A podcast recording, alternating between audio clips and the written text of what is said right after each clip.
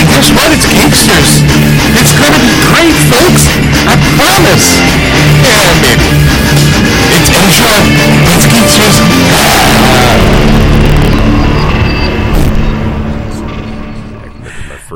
Banging into the mic like...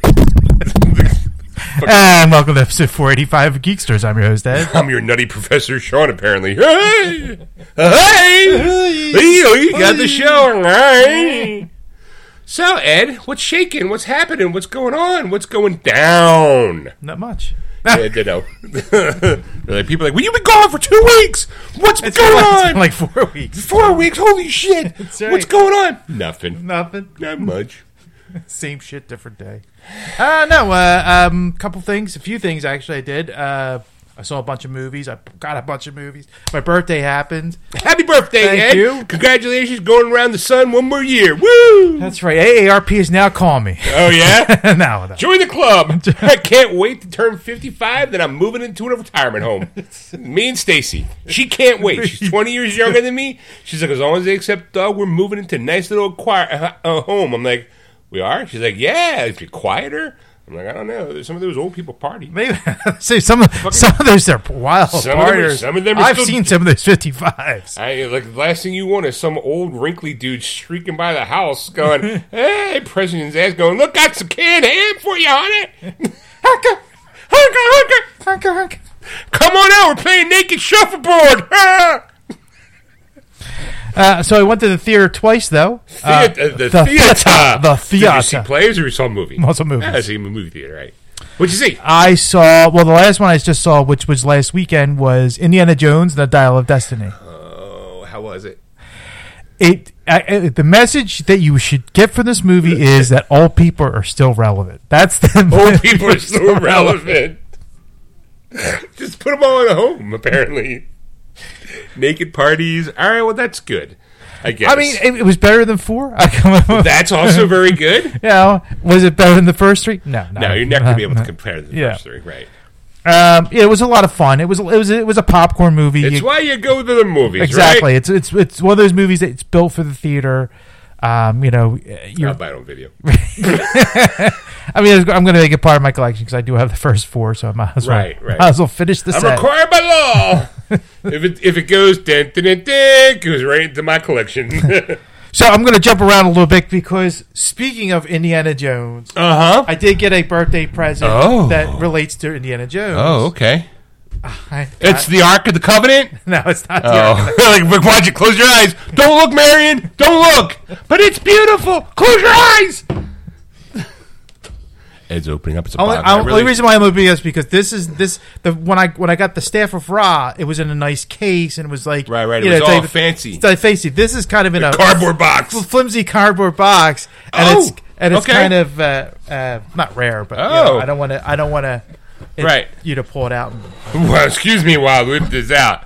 Oh, it's the cup of a carpenter. It's the cup of a carpenter. It's the Holy Grail. That's right. Ed, you've chosen wisely. They only gave me one choice. Smell the booze in there, Ed? Yeah. I mean, what does Christ smell like? not for food use, by the way. Yeah. I don't know. Ed, I'm just saying it right now. I'm looking at the bottom of this. It is awesome looking. I mean, that's definitely cool looking. But I'm looking and it says Indiana Jones, right? Not for food use. Food consumed from this vessel may be harmful. Maybe that isn't the cup of Christ. I mean, faith will tell you differently, I guess. You've chosen poorly. Good job. Nice. Yeah, my wife's family picked it up for me. I didn't even know they did it. It's definitely from the Disneyland, right? Disney World park. Like I said, they have a bunch of them. The Temple of the Forbidden Eye. The Grail, and then the last time we spoke, I think was when I got the Staff of Ra. Here, I'll put piece. It together. And then they have the doll with the pin from Temple of Doom. Okay, where you stick Pin. Yeah, I'm trying to think of the voodoo doll. It's the voodoo doll. Yes. Yes. All right. They also have the rock with the three lines on it from Temple of Doom. And then they have the fertility idol in the beginning of Indiana Jones, where he goes through those steps to get the sand and all bag of sand. Okay. And then they also... Oh, right. The gold. Yeah. Show me the idol. I'll show you the... Toss me the idol. I'll toss you the whip. Yeah. Gotcha. Okay. That one. And then the crystal skull, obviously, from... As much as I didn't like that movie, I did like the look at the skull. I kind of wanted to... I would definitely have like a crystal skull on my mantle. You know what? Sifon said the same thing. Really? Yeah, he wanted the crystal skull for some reason. I'm like, okay. Because it is a beautiful piece of work. I mean, it's a glass skull, alien skull head. It looks nice. I couldn't touch it because it was behind glass in Disney, but you could buy one. And if you ask him, we'll pull one out and show it to you. Yeah. Excuse me, sir. Can I see that crystal skull, please? I don't think I'm buying it. Yeah. It's $400. I don't put it back. I'll just buy it from far. That's exactly. I don't think it's that much money, but it's up there in price. It's a couple hundred bucks. Right. I think it's like $250. Still, I mean, not for nothing. I'm not going to ask you how much you paid for this stuff, but you're still chugging their memorabilias, and they're like... Well, the cup is the cheapest one. That one I'll tell you, because that was the one I really wanted out of all $19.95. $50. I mean, that's all right. And that's the cheapest one. You know what? That's about right, I guess. Yeah. You know, it's a movie prop, like not the actual prop, but you can... Done right, you can have it like on a little stand with like a little light over it, and you're like, look at it's the cup of Christ. It's the Holy Grail. Where is the Holy Grail? It's my kitchen. It holds my toothbrush. I can't drink out of it, and it's a cup, so you know it's a soap. I put my soap in there. My car keys. That's right there in there. That's what it'd be used for. What are you doing? That's where I put my car keys. No, nothing else. My car keys, my wallet, and my keys and my wallet. That's where I keep it. That's I always know. Where is it at? On the Holy Grail. It's in the Holy Grail. Give me my car keys. Oh, I see you chosen wisely, huh?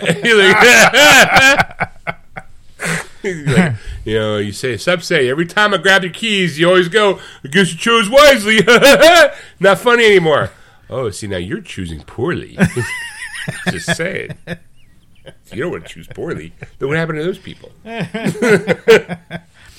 right. So that was one of the things. And then I'll go back to the movies. The other movie I saw in the theater was The Flash. Okay, how was that? I enjoyed it. Okay. It is a controversial movie on multiple fronts, apparently. It is. And I could see why it was poorly, but I like some of the CG was terrible. Okay. But there was moments in there that I was like, "Oh my God, I wish I could go back to 1989." Okay. And say there's a movie in the future. You need the Batman to do that, what you're doing now, like I think.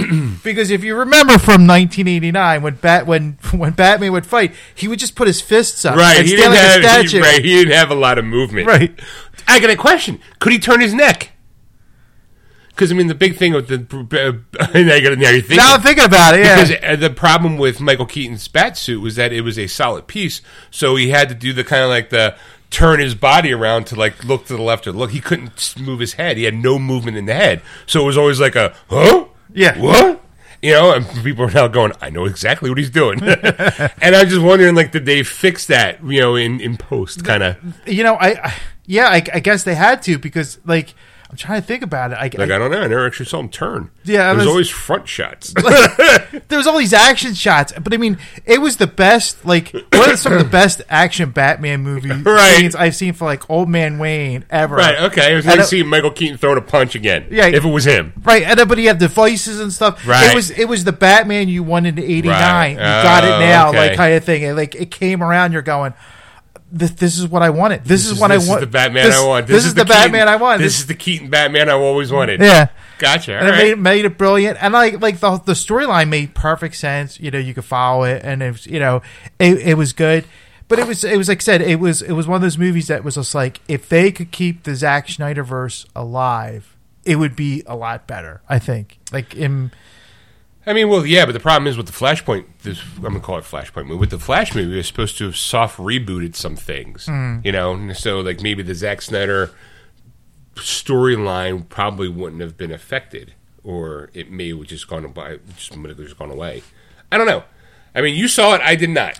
Yeah, I mean, it's one of those type of things where it would have resetted it, but a lot of characters. The ending was the best. I have to say that. Okay. I'm not going to give anything away about that. Right. But it was one of those type of things. I laughed hysterically at it. Okay, I thought it was brilliant. Uh-huh. A lot of people didn't like it. I'm like, I don't know why you didn't like this ending. It's what exactly you should think of when you think of Flashpoint. It's okay. You know, type of thing. Okay. But it was brilliant, and that's where I'm going to stop right there. My opinion, anyways. I do want to see it. I definitely want to see it. It's like Stacy's off the next 4 days. Maybe I'll be able to talk her and go into the movies at least once.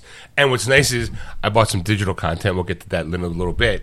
And I do have some coupons. There were some Fandango offers to save some money on some movie tickets. So I'm like, maybe I might be able to, like, you know, drop it down to a nice price, go to after, because I'm off Tuesday and Thursday, and I'm working, like, I have to work in the evening on Wednesday. So I'm like, we might be able to hit, like, a matinee. Mm-hmm. Like, if maybe, because, like, Stacy's like, well, she has 4 days off, but she already planned her 4 days of what she wants to do. And a part of me is like, all right, well, I guess we're not going to do anything. All right. Well, the 11th is our wedding anniversary. And you really, what do you want to do? Nothing? All right. Maybe I'll talk her into it.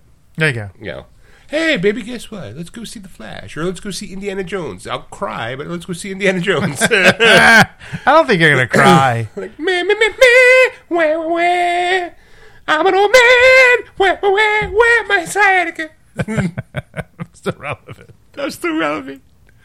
But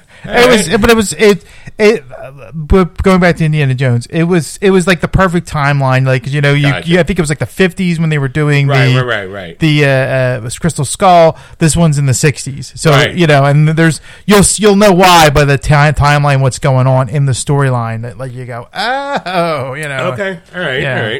All right, okay. You saw The Flash and you liked it, yeah.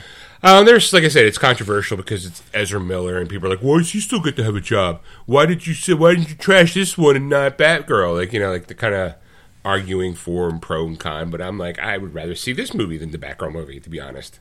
I want to see both. I mean, if I had to choose one, I'd rather see The Flash. You're right. If I had to choose one, yeah, that would be The Flash.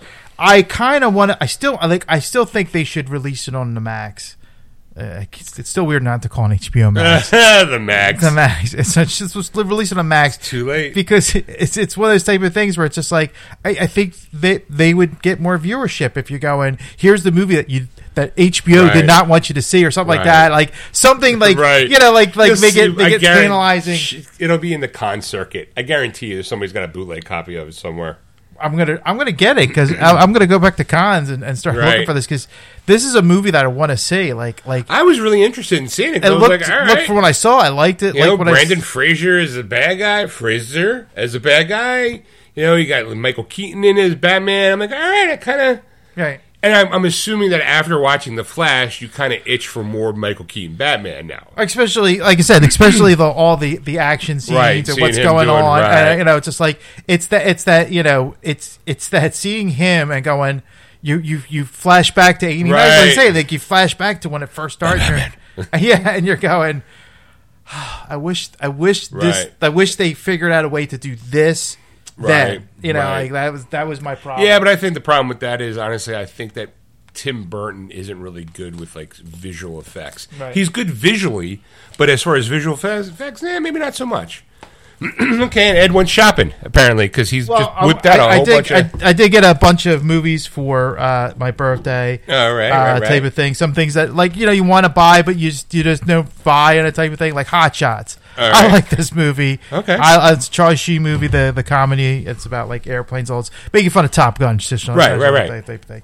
Wallace and Gromit, the shorts. Okay. I enjoy these shorts. I remember seeing the first one back in like 93, 94, right before Pixar came out with Toy Story, because there was a we went to a college and watched all these shorts, and somebody I know, hey, you know, I know this college is having this festival. Right, like an animation festival. Wallace and Gromit, The Wrong Trousers, which is one of the first their shorts was there. Okay. And a lot of the toys. Also, you got it from England. It works. I'm just saying because I see the Peggy symbol. Yeah. All right. Yeah. But a bunch of shorts. I've seen them all. They're very good. I like them a lot. You know, if you see the one in the wild, grab some. But I remember, like I said, they also had Pixar shorts in there before Pixar became famous with Toy Story, and they took off with their. I remember seeing the Pixar short in high school. We went to the Franklin Institute, and it was like a special thing because it's like, this is going to be the future of animation, and I'm looking and going, yeah, hell yeah it is. And it was just the lamp and doing the ball thing, right? And like with the symbol, the mascot that is now. And I'm like looking at this going, I can't wait for animation. Like this is going to be great. And it was like the late 80s when I saw it. Yeah, like, all right, what else you get? Eric the Viking. I've never seen this movie, but everybody tells me like you should see this movie. It kind of reminds me of a Terry Gilliam film since I've watched. It's very, very Mighty Python-ish. Mighty Python, basically. Right, yeah, okay. So that's Terry Gilliam. And then I only had these through cons and all. It's the original Captain America and Captain America 2 from like the 70s. Nice.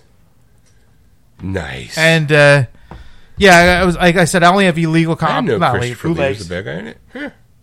All right. There, what do you call it? I think, I wonder, it's Shout Factory, so probably not. I think this Captain America is available on Vudu. All right. Okay. What else you get? And then I got the Incredible Hulk, the complete series, the Bill Bixby. Nice. TV show. And then I also got, real quick, just the... Support Your Local Gunfighter. There's two movies with James Gardner. Support Your Local Gunfighter. Support Your Local Sheriff. Most of the actors from both movies. Right. It's like, hey, we're all friends. Let's do movies together. And it's their comedies, and I like them both. And I actually have the other one. I have the Support Your Sheriff. So this is the Gunfighter one. I got that one. All right. And they're the ones that on the ones for my birthday. I did pick up some for myself. Okay. Type of thing. I haven't seen it yet, but I want to see it. The big George Foreman movie. I'm semi-interested in that movie, yeah. Avatar, The Way of Water. Okay. I still haven't watched the first one, so okay. I got two of them. Okay. Thing. John Wick, Chapter 4. All right. I still didn't see it.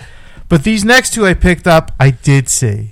Okay. And these are like the Wednesday sit-by movies. Okay, boy. Strap in, folks. They're going to be wild ones. Shakes the Clown. I remember seeing that. But Bobcat Goldthwait and Julie Brown. Julie Brown, the white Julie Brown. Yes. Not downtown Julie Brown. All right. How do I put this? It's not boring. It's just weird. It is very weird of a movie. Isn't he like an alcoholic? Well, they're always in a bar. It's like that's where it's central around, like type of thing. But it's a clown bar. It's all these clowns, type of thing. And he's an alcoholic through the movie. And dueling gangs of clowns are pitted against each other in this outrageously funny comedy, written by, directed by, and starring Bobcat Goldthwait. Julie Brown co-stars as the hard-working waitress who stands by her clown. Bobcat stars as Shakes, the amiable alcoholic bozo from Palookaville, USA, by the way. But after one particularly wild night, Shakes wakes up to find he's been framed for murder. The hilarious suspects include a pack of nude rodeo clowns, a gang of mimes, and an ambitious party down with the eyes of Shakes' sweetheart. As unlikely as superheroes you'll ever meet, Shakes takes to the streets for a slapstick showdown that blows the lid off the big top. Featuring hilarious performances by Adam Sandler, Florence Henderson, and Tom Kenny. For those people who don't know, they had to put him in. He's the voice of SpongeBob SquarePants. And he's the villain in the movie. Right. And it's so bizarre to see him. Lloyd Sachs from the Chicago Sun-Times calls it perversely funny. And Bill Cosford from the Miami Herald gives it 4 stars. Clearly, these people were paid for their for their reviews.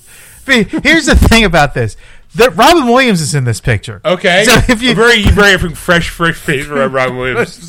He's one of the, he's the mime teacher in this movie. I kind of think I remember seeing the movie. And now that you say that, I'm like, I think I remember that. He steals the show. When his scenes come in... but then I'm also confusing him because Billy Crystal played a mime in... what do you call it? Spinal Tap. I think he played a mime. Did he play a mime? I don't know. Fuck, I'm lost. Go ahead. Anyway. So like I said, Shakes the Clown. Shakes the Clown. It's a bizarre movie. It goes in directions you don't expect it to, but it's entertaining to say the least. Okay, so I guess the real question is, did Dave fall asleep? No. All right, so he must have loved it. He must have loved it. All right. This next one, you thought Shakes the Clown was bad. All right, what's this one? The reason why if it starts off with a story before you tell me the name of the movie, it's like so you know like I lost a bet and I was told to watch this movie and that movie Deep Throat. I didn't lose a bet, but there's always movie out there and I saw this once. Like years and years ago on cable or something. It's a fever dream. I think I remember the time. I kind of remember this, Hotel New Hampshire, because I remember this scene in it. Hotel New Hampshire, right? That's right. That's the name of the movie. Mariel Hemingway? No. Oh, okay. It stars Jodie Foster, all right, Bo Bridges, Rob Lowe, and Natasha Kinski. Why do I feel like Mariel Hemingway was in a hotel movie? But what reminded me of this movie was I was on Facebook, and apparently I'm following Seth Green, and Seth Green is in this film. Okay, a very young, child. He was a kid actor. Yes, kid actor back then. So hold on for a second. I gotta ask, because the Hotel New Hampshire, the case that he's holding, folks, is a DVD case, and it's very old. Like, it's an old... Obviously, it's not had been remastered. It's, like, right off the shelf, Hotel New Hampshire. Someone went, we got one! Send it with what we got. We got this one. But the fact that you correlated that with you following Seth Green, did Seth Green make a post about being in this movie? Yes. Okay. Because yes. I'm like, out of the blue, Seth Green messaged and put, hey, remember the time I was at Hotel New Hampshire? Nope, me either. See you later. Apparently he was signing autographs somewhere, and somebody brought him this movie, and he was delighted because he's like, "Oh, I remember doing this movie." Some fun stories. He's a new kid, bright-eyed. But I'm going to tell you this: this is the most fucked up movie I've ever seen in my life. It's got suicide in it. It's got incest in it. It's a laugh-a-riot, folks. Apparently, it's made based off a novel by John Irving, and John Irving's only other movie that you could see that came out of his novels was The World According to Garp. Oh my God! Yeah, it makes sense. All right, so Time Magazine calls it a wild ride from Academy Award-winning director Tony Richardson. That's the man who directed Tom Jones. Comes this quote: "Bright, amusing, and provocative." From the Hollywood Reporter, by the way. You know when they have to put select words in there and immediate followed up with the quote, who said it. It's filmed based on John Irving's best-selling novel featuring, quote, a gifted cast, parentheses, Los Angeles Herald-Examiner, including Oscar winner Jodie Foster, Silence of the Lambs, Rob Lowe, The West Wing, Bo Bridges, The Fabulous Baker Boys. The new Hotel New Hampshire is intriguing. That's from box office. Impressive. That's from Los Angeles Herald/Examiner. And fascinating. That's from Variety. What a fucking back. This is just the back of the jacket. A motley clan of 8 lovable misfits, the Berry family sets off on an adventure to fulfill their father's lifelong aspiration of owning a hotel. Their quest takes them around the world, and they greet every known location with their own brand of outrageous humor, practical jokes, and just plain weird eccentricisms. But when this tribe of eyeballs encounters a healthy dose of heartbreak, they soon must learn that not all in life is fun and games. Womp womp. And that sometimes the only thing you have is the one thing that matters most. Wait for it. Family. So basically, did Vin Diesel pull up? Your family. Hey. Well, that was the thing. Like they next were... up, Hotel Hampshire, the new Hotel New Hampshire Part 2. The thing is that there's other actors in here that weren't mentioned. Okay. Matthew Modine, because he plays a character, like, it starts out like at a certain time, I think like in the 50s, and it jumps from story to story to the next thing, and you're going, okay, this is more modern day, so it's got to be like the future and stuff. But they don't age in this movie, because there's a little girl in this movie that she doesn't grow up, like she's a child all her life, but she's not a dwarf. So she's a little kid. So she writes a book about thing, and how they really get their money is basically from her being an author, a famous self-selling for a child author. For author, right? And then Jodie Foster's character actually stars in the movie. They don't know. Tell you what the book's about. I mean, you get rough ideas what it's about, but you know, it's not the Hotel New Hampshire like you think. It's very meta or something.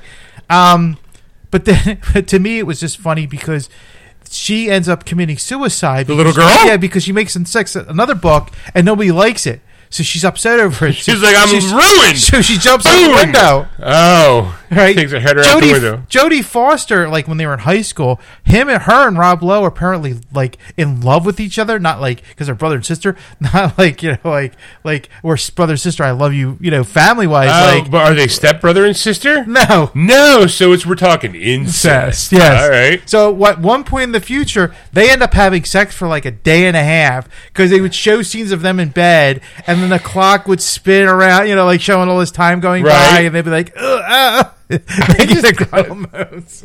All right, I'm going to say something about. First of all, you have the cover has got Bo Bridges, Rob Lowe, Jodie Foster, and that's Natasha Kinski all on it. Here's the thing I have a problem with: whose hand's that? Is that supposed to be Rob Lowe? I think it's supposed to be Rob Lowe's hand, yes. I don't think his hands are that short. Like, because if his shoulder... Because you have Jodie Foster and Natasha Kinski leaning in to Rob Lowe. Very young, blue-eyed. I don't think he has blue eyes, but whatever. Right. They're leaning in on their... Like, Natasha looks like she's got her arm rested on his left shoulder. And Jodie Foster is leaning in to what would be his right shoulder. Mm. But the problem is... They have a hand, like, around her shoulder, like he's holding on to her. Yeah. Like Rob Lowe's holding on to her. The problem is, I don't look like his hand.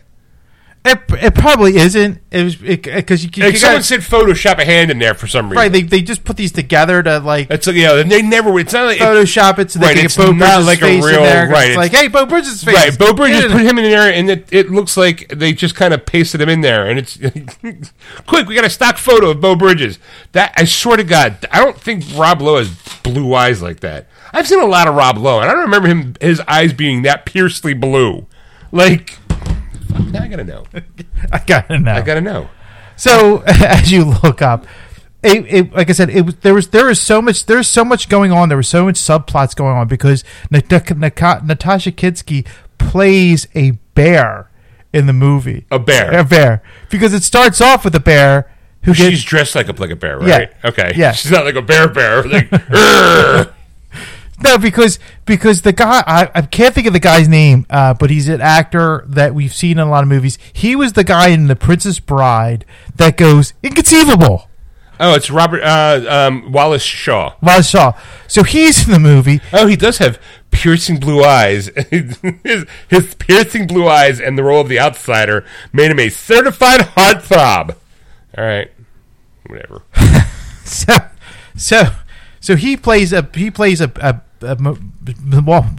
Shaw plays a bear handler basically for this movie, okay. And Bo Bridges and I forget the actress's name. She plays a waitress / housekeeper, and he's like a bellhop. And starts out the movie like they're young. It's a young couple. The movie was made in 1984. I'm calling up the cast list now.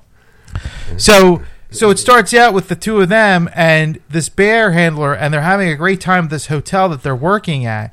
And it's Wallace Shawn, by the way. Wallace Shawn, thank you. Shawn, yes. Shawn is his last name. Ah, okay, Wallace Shawn. So Wallace Shawn, the bear rides a motorcycle. Good. Sorry. It just dawned on me. You went with Princess Bride, but he's also the voice of the T-Rex in the Toy Stories. Yeah. I think more people would recognize him in that role than, oh my God! And they're like, Inconceivable! Never get into a land discussion with a Sicilian!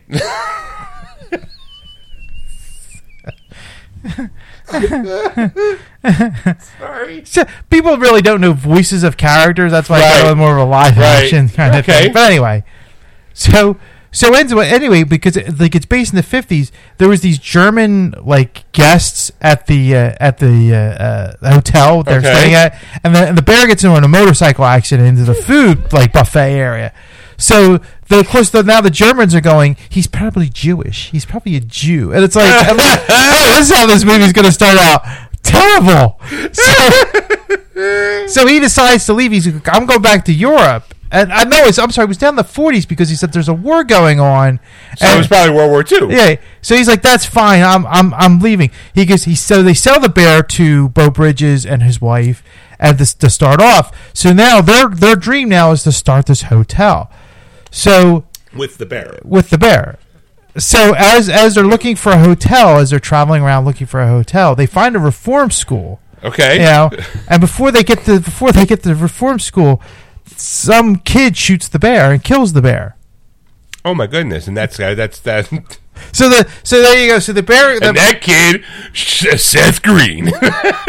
So at that point, though, their family's growing type of thing. So they have Rob Lowe. They have Jodie Foster.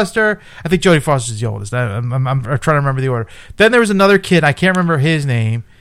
And then Seth Green. So there's the four of them, and who played a character named Egg.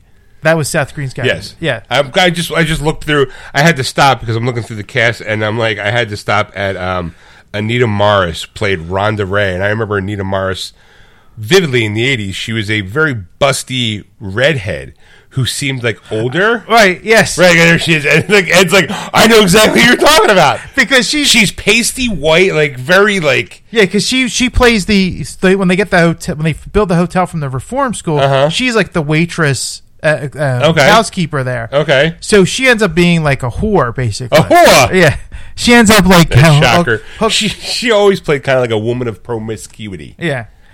So Rob Lowe actually ends up like having sex with her. I mean, we're adults, you could say. You know, gave her the Rob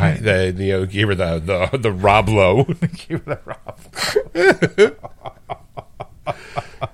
Anyway, getting back to the idea. So it's like I said, there's all these subplots that go on. And some of it's just weird. Like some of it we couldn't figure out. Like there every time somebody was blind, instead of a cane, they had a baseball bat. We couldn't figure out why it was a baseball bat versus a cane. And then, like I said, and then after time goes on, in their high school, Rob Lowe, and she gets raped by Matthew Modine's character, who's the quarterback of the football team. Oh, Wilford Brimley's also in it. He plays the father. He plays like the... Diabetes. Right. That's what I kept doing. Diabetes. I kept doing it every time he came up the street. I got my diabetes. My son raped a woman. Hope he didn't have diabetes. Because he played the coach, but he also was the father of Bo Bridges. Okay. And, you know, he ends up dying like on Christmas Day.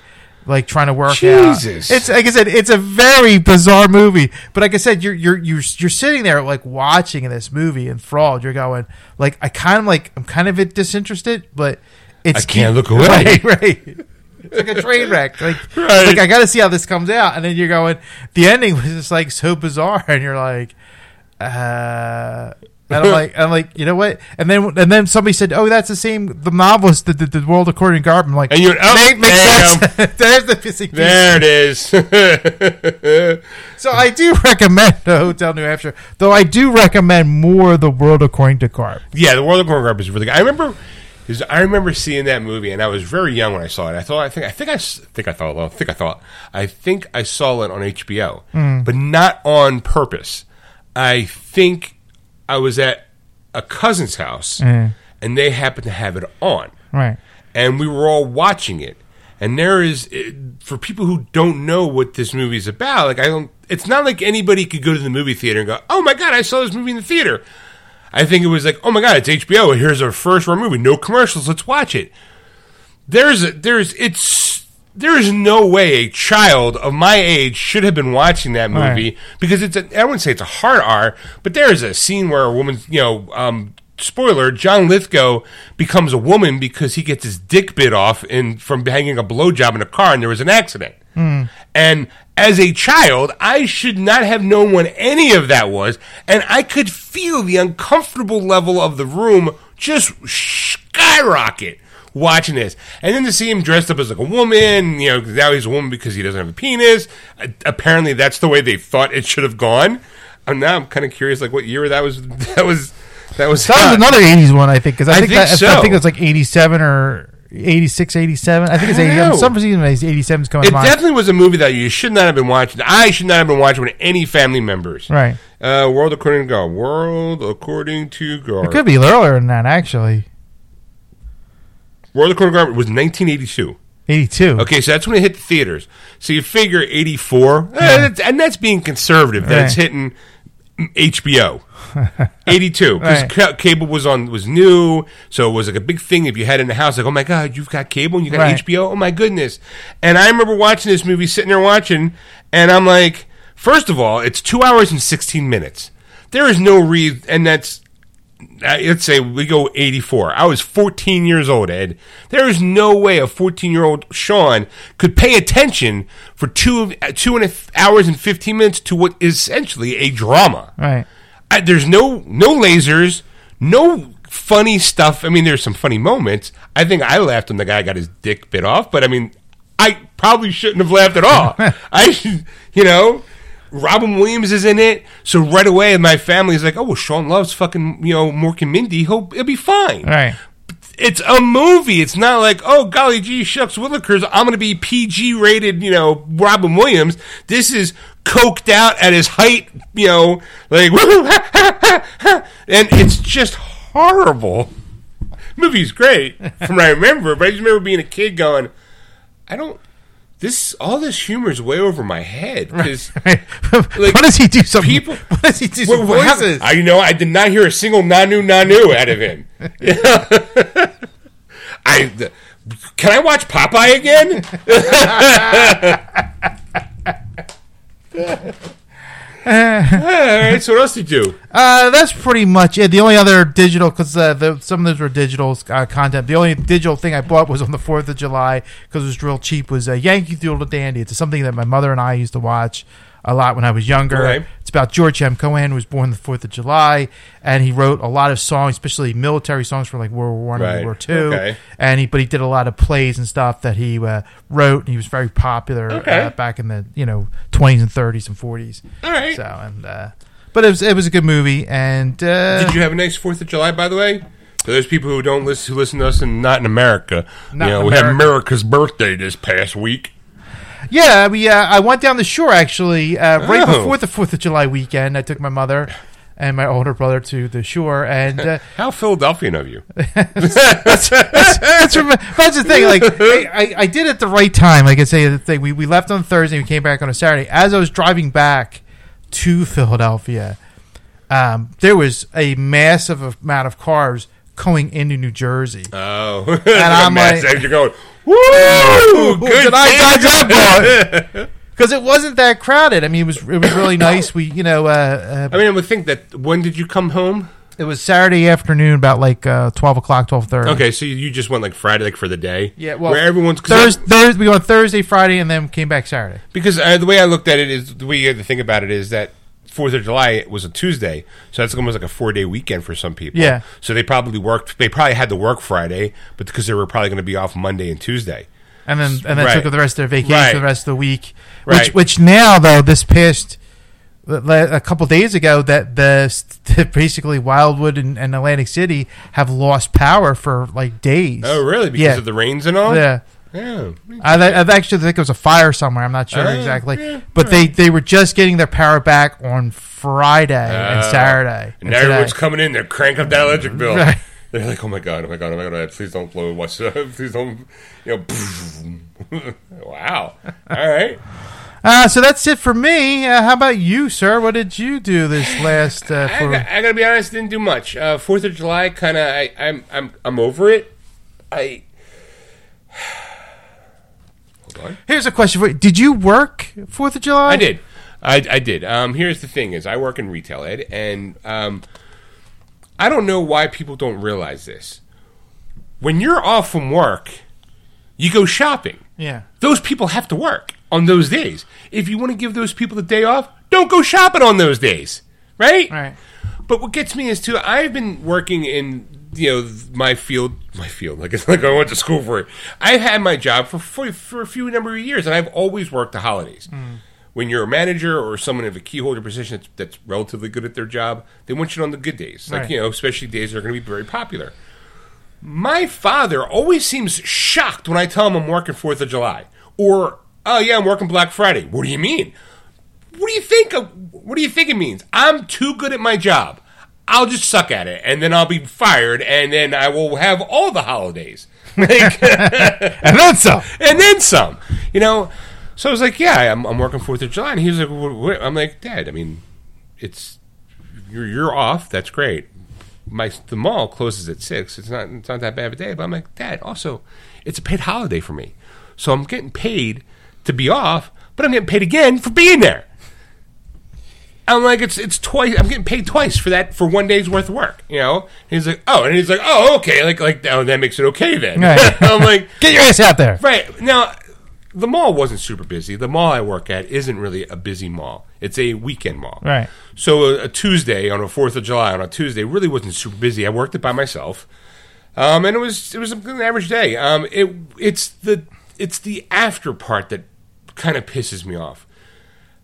When I was a kid, and again, I feel like to be one of those shows. When I was a kid, fireworks weren't legal in the state. Yeah, and so you got to see fireworks. Like I remember sitting out front of my house and looking down the street because there was a park like off in the distance, so you could see the fireworks going off. You're like, all right, so you didn't have to really go anywhere. Just walk outside and look, fireworks. But they were far away enough to not be a problem, right? And they were not quiet, so to speak. Now every other person on the face of the earth, because in our area, has to, I call it small dick energy, has to kind of be like, small dick energy. Like it's this, I'm gonna be the most loudest, obnoxious. We're just gonna set off fireworks from the moment the moment it gets kind of dark to the like well after midnight. Yeah, and it's nothing but like now. A long time ago, I was at a fireworks show, and I unfortunately was involved in a fireworks accident. Little did know, and that's one of those. I wasn't hurt badly, but I was hurt. Right. It was stupid. I got hit with some ash. I had like a hole in my cheek for a little while. Like it was. But since then, I've always been I'm kind of like PTSD a little bit around fireworks. Mm-hmm. So I just kind of want to go home and do nothing. And now I also have a dog too. The dog is super scared of like loud noises, so he kind of like is pacing the house. It's just lack of consideration from other people to go like I don't suffer from PTSD from being in a war, you know. And I know it's a dog, but some people are like, oh, big fucking deal, right? I'm gonna fire like fireworks off because it's my constitutional right apparently as American, you know. Yeah. Right, the Barrett M80. You know, guns, government, Trump. Yeehaw! You know? So, and everyone out there is just shooting off fireworks, and I'm being sarcastic. It's just nothing but noise after noise. Like, and I'm just sitting there going, I need to get the fuck out of this neighborhood. Like, I am so done with the neighborhood that I grew up in, basically. It's just like, Now, I'm not saying it's like, you know, calm, quiet in like the suburbs, but sometimes I feel like it might, you know? No, it's not. It's definitely, you know what? They consider this, it's not. I'm still in Philadelphia. Right. But they consider this because I'm on the edge of Philly. You're right. Yeah, you're in Philly. Right. I would say you were in Philadelphia.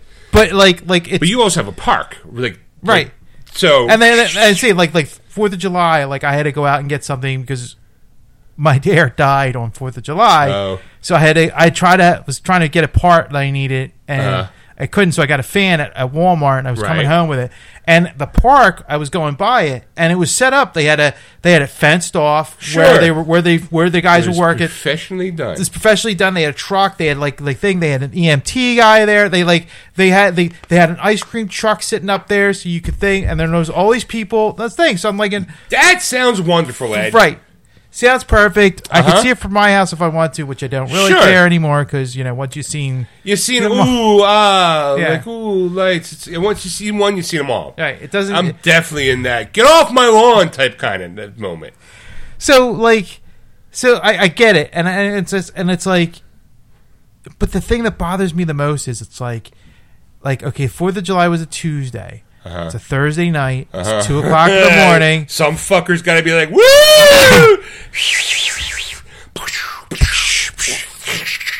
like, and you're going, and it's like, how many, like, should I call the cops? Because it's 2 o'clock in the morning. Right, it's Friday morning, technically. You know, like I still got another day of work. Like, some people have a job. Right. And, like, I'm sorry. Like, at least you had a professional kind of, like, setup not too long. Imagine I live in a row home, more densely populated. Imagine walking out and every other spot in front of you is someone lighting off a firework. Just, oh, no, that, you know, like in the middle of the street. That's here. I got, oh my God, it's going to hit my car. I got a neighbor right next to me that chews over. Now, he doesn't do it as much. Like it does, I think, on the holidays, but like people 2 doors down every other day, they're shooting off fireworks. Right. They must have got a deal on like, and I'm like, they want to limit people like amount of bullets and guns they can have. Right. I'm like, let's eliminate the much explosives they can have. It infuriated me because in even that, it's just a lack of, I'll call it lack of decency, basically, for your fellow neighbor, right. And which is one of the reasons why I want to get out of the neighborhood I'm in because if they don't give a shit about me, why should I give a shit about them? But the worst part about it is like right around midnight, some douchebag who clearly doesn't know how to make a woman come. Is in his car, right? And he's revving the engine and doing like burnouts, like in the middle of the street. Like, and I'm like, and it's driving our dogs crazy at midnight. Like, woke him up from a dead sleep. Just, you know, just, and I look out my back window and the guy's like on like the street. And I'm just like, 20-year-old Sean would be grabbing a baseball bat and taking it to his car. Right. You know, middle-aged Sean is just like, no. I think Stacy's also in my neighborhood. You might get shot. Right. Because I'm in the fucking hood. It's now turned, it's progressively gotten worse from as a kid. It's like, oh, look, we're kind of like a suburb area. To now, it's a hood. Right. You open up there and you go, oh, I love the smell of shitty weed in the morning. Right. You know? You know, so it's like, it's stuff like that. And I kind of know. There was a huge party behind, like in the next block, like the block behind us. So I feel like it came from that person because they're always kind of like obnoxious and assholes. And I'm just like, why did you think that this is? Who thinks this is cool? Right. Like the whole car culture of like that kind of shit. Just I'm like, dude, if you do that, if you feel like you need to do that shit because it makes you feel some type of way, I guarantee you don't even know what a vagina looks like. Right. Like, you're just some small dick energy boy. It's like, this is what a man should be doing. Sure. If you think that smoking tires at 12 o'clock in the morning, you know, where other people have to work because, you know, it's a Tuesday night. I'm just like, ugh. I'm like, I looked at Stacey. I was like, this is why I want to get out of here. I'm like, one of many reasons why. Yeah. Like, I'm like, Stacey, when are you going to get that promotion to move to Tennessee? Because I'm all for that. You know? So that was my 4th. It was just frustratingly annoying. I haven't gone to the movies in ages. We were talking about that before the show. I haven't gone to an actual theater in months. That's the thing. All right, before you go on to that, I'm going to say this. Theater watching, I hate it. I'll be honest with you. I always forget. I'm like an idiot. Like, duh, okay, I'm going to go see a movie. This time it'll be different. Right. I sit down. We're watching Dial of Destiny. 3 old ladies. I'm talking like Harrison Ford age. Right. Ladies. You know, right. You know, type of thing. Sitting next to me.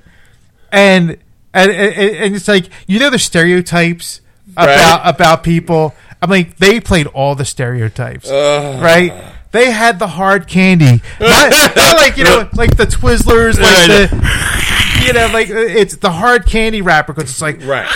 Right. And they pop it in their mouth and it's bouncing off those dentures. Clack, clack, clack, clack, clack, clack, clack. And they were all slick. They had the little bottles of water that they brought with them. So they didn't buy any concessions. Right. Like they sip their water, suck on their hard candy, you know, and then go, what did he say? There was moments though I was laughing hysterically because they were funny, because they were sitting there, right, and Meg 2, the Deep Trench trailer came on. Right? Oh my god, right? Which looks ridiculous, by the way. It looks ridiculous. And the one woman goes, I didn't even see Meg 1. I was just the whole lady. We were laughing. And then, like, during the movie, it's like, it's exactly it. Wait, what did he say? What is he saying? Why is he doing that? Right. Why is the music gotta be so loud? Or they have to go to the bathroom, and it's like that disorientation. They stand up because it's a dark room, right, and their hands are in front of them, making sure they're not hitting anybody, because they're not recliners, so you do have to be more careful, like thinking about where you're moving and all. Sure. Type of thing. But they all three had to do it, like one after another, like a domino. And so at the end, they're going, "Oh, where's Marion? Where's Marion?" Oh my god! And I'm like, did you see this movie? And you're telling me something like are you looking for your friend Marion? Right? Because I mean, that's also a possibility too. Because I would see an old lady named Marion there rather than a young lady. So sure, it's the candy. I got some hard candy. It's the strawberry kind. Here you go, young man. So who would name their child Indiana? But it was like that. Now I'm laughing because I find it hysterical. Right. My wife did not find them funny. I was, yeah. But I'm like, you're just going show content. That's what, every time something happens and I'm mildly frustrated with something, I'm always going, it'll be good for the show. Like, oh, I hate these people. But right there, it's one of those type of things where you see movies, and that's what you're getting, like you get the people with their phones out of the corner of your eye, and they turn it on because they have to text somebody. Right. You're going, how important are you that you can't wait 2 hours to? Right. Like, in all fairness, I think I saw a spoiler for The Flash, and I'm kind of annoyed, but I think my head pieced it together, so I'm like, all right, it's a scene. And I'm like, all right, well, Guardians of the Galaxy 3 I have not seen yet, but I can pre-order it from Best Buy for the 4K steelbook. Comes out at the end of the month. And I'm like, that's like 3 weeks away. I can pretty much can ride that out. Right. Like, I don't need to rush out and see that. Indy, of course, I feel like I have to see Indiana Jones in the theaters because that's the way those movies are designed to make. The big action sequences. That you got to be there for that. Right. What else came out this? Mission Impossible. Like, I want to see Mission Impossible. Mm. I think that's coming out soon. So that actually came out this week for 4th of July, probably? No. Wednesday it's coming out. Sorry. Okay. Yeah, I want to see that, but my wife hates Tom Cruise, so it's like, well, I'm fucking not seeing that movie now, am I, until it hits video? Like, I'm like, all right. And I got, like, coupons for that, too, because we'll get to my stuff, like what I bought this week, the past couple weeks. And I'm like, okay, well, I guess I won't see that one. Oh, well, shucks. Like, it is what it is. I'm not like, oh, my God, it's a spoiler for Mission Impossible. Let me guess. He did some crazy-ass stunt. Oh, yay. Simon Pegg's in it, so he probably said something funny. Like, it's... so I'm like... I'm not, like, overly, like, concerned about seeing it. I'm not... In the Flash movie, I'm not rushing out. I'm trying to think what else is out that I wanted to see. I mean, John Wick, but I own it now. I don't have the time or the energy, or I gotta, my wife doesn't have the time or the energy, and that kind of that hinders me on my enjoyment. Well, it's the same. So I don't know if I'm like, hey, baby, I'll see you later. I'm going to the movies by myself. She'd be like, what? Well, I've done that a couple of times. It's not bad. I mean, because it's like you get your own seat. Sure, that's okay, but you're allowed to do that. I might not be allowed. Like, yeah, baby, I'm going to go see the Mission Impossible movie. Without me, you don't want to see Tom Cruise. So you don't want to be around me? For about 2.5 hours? Yeah. Because there is two movies that I want to see. I think they came out in the theater. I know one definitely came out in the theater. I'm not sure about the other one, but they look funny to me, and I'm like, I might actually buy them just to see them.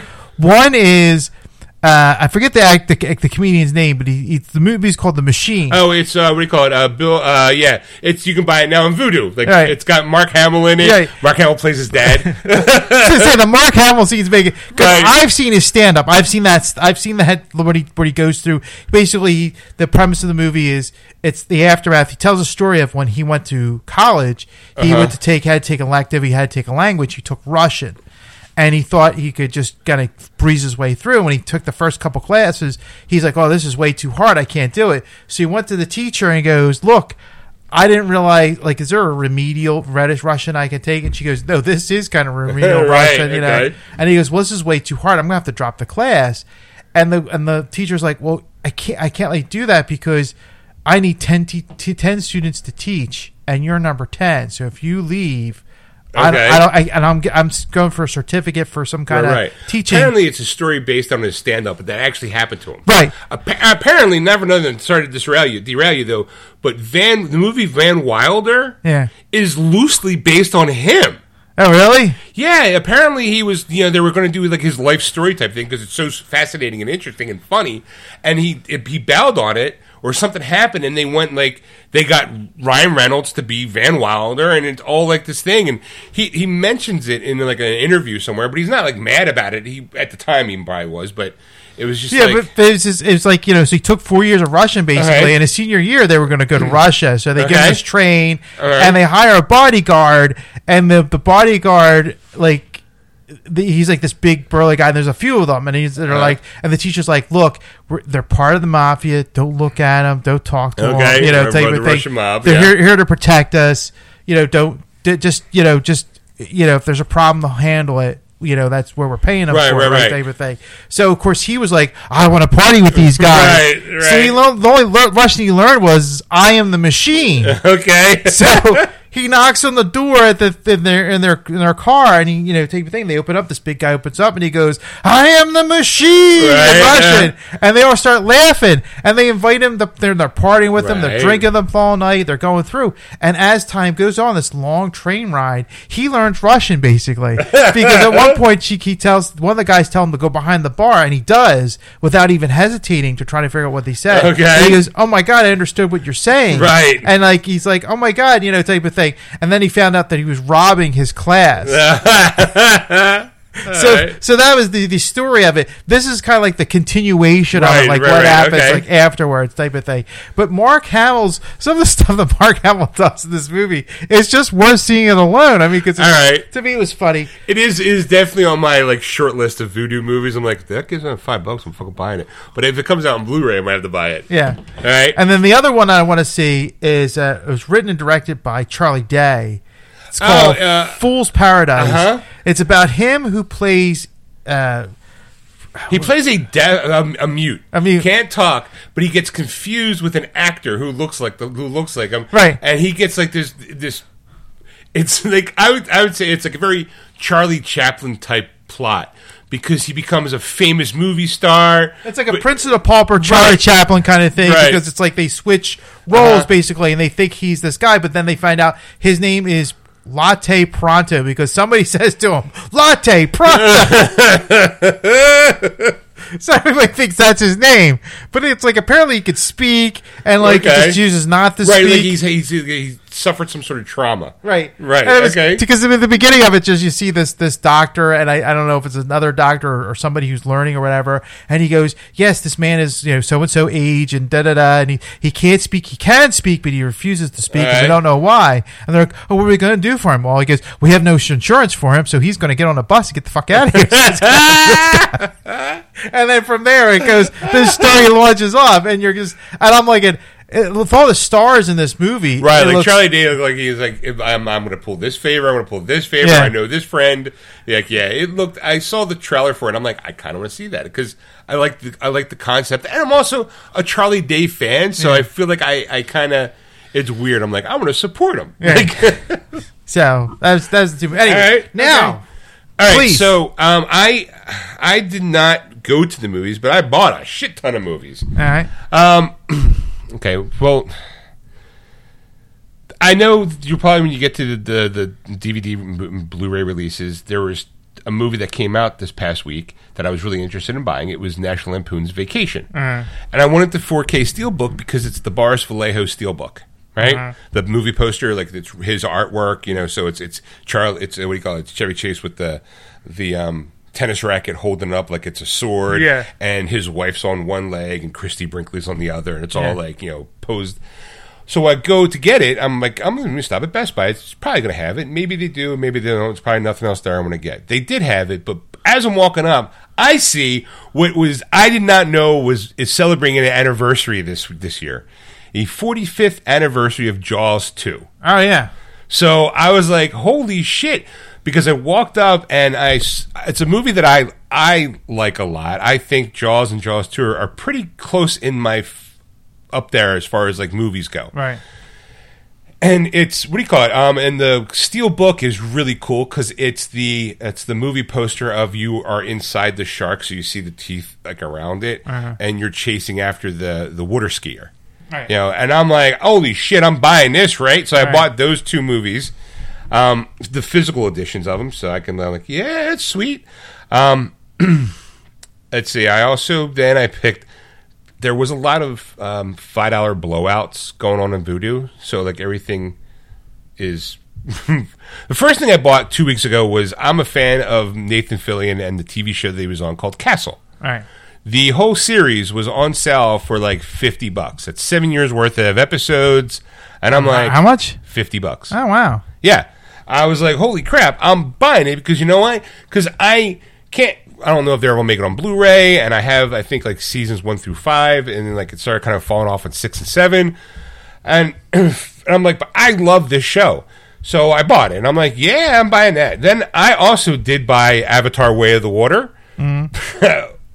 I walked in, the steel book, it's all nice and fancy, and I was like, all right, I'm going to buy that. Like I mildly didn't. I honestly don't think I really liked the movie. I think we talked about it on the show. I'm like, they kind of redid the first movie except differently a little bit. And I'm like, but it's a steel book and it's 4K. It's got all these cool special features. I'm like, I guess I'll put it. I'll buy it. Fuck it, I don't care. Right.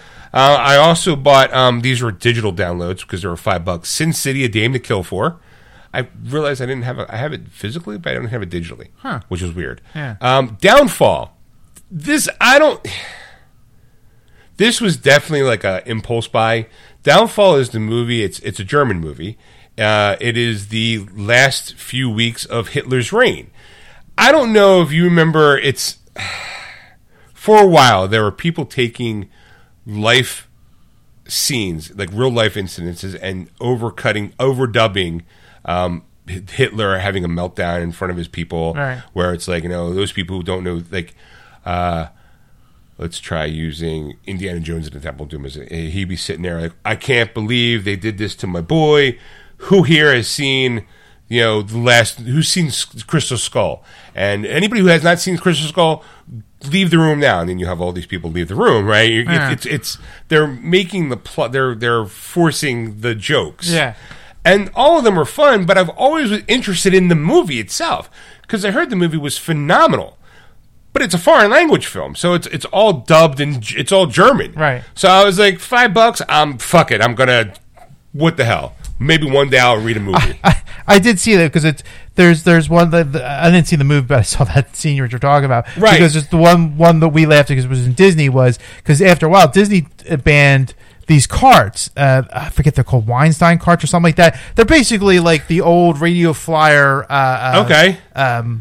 You would pull them, and there was the four wheels, those things, type of things, and ice because people would leave ice on the ground, and it would melt, and people would slip and fall. Right. So they banned people bringing ice into the thing. So in Germany, he's like, oh, we will go to Tomorrowland, and we will go through here. You know, we'll just take the carts, and we'll use the ice over here, and blah blah blah. So they got rid of the carts, and that's the same thing. And then they're like, oh, you know, they got rid of the carts, and he goes, oh.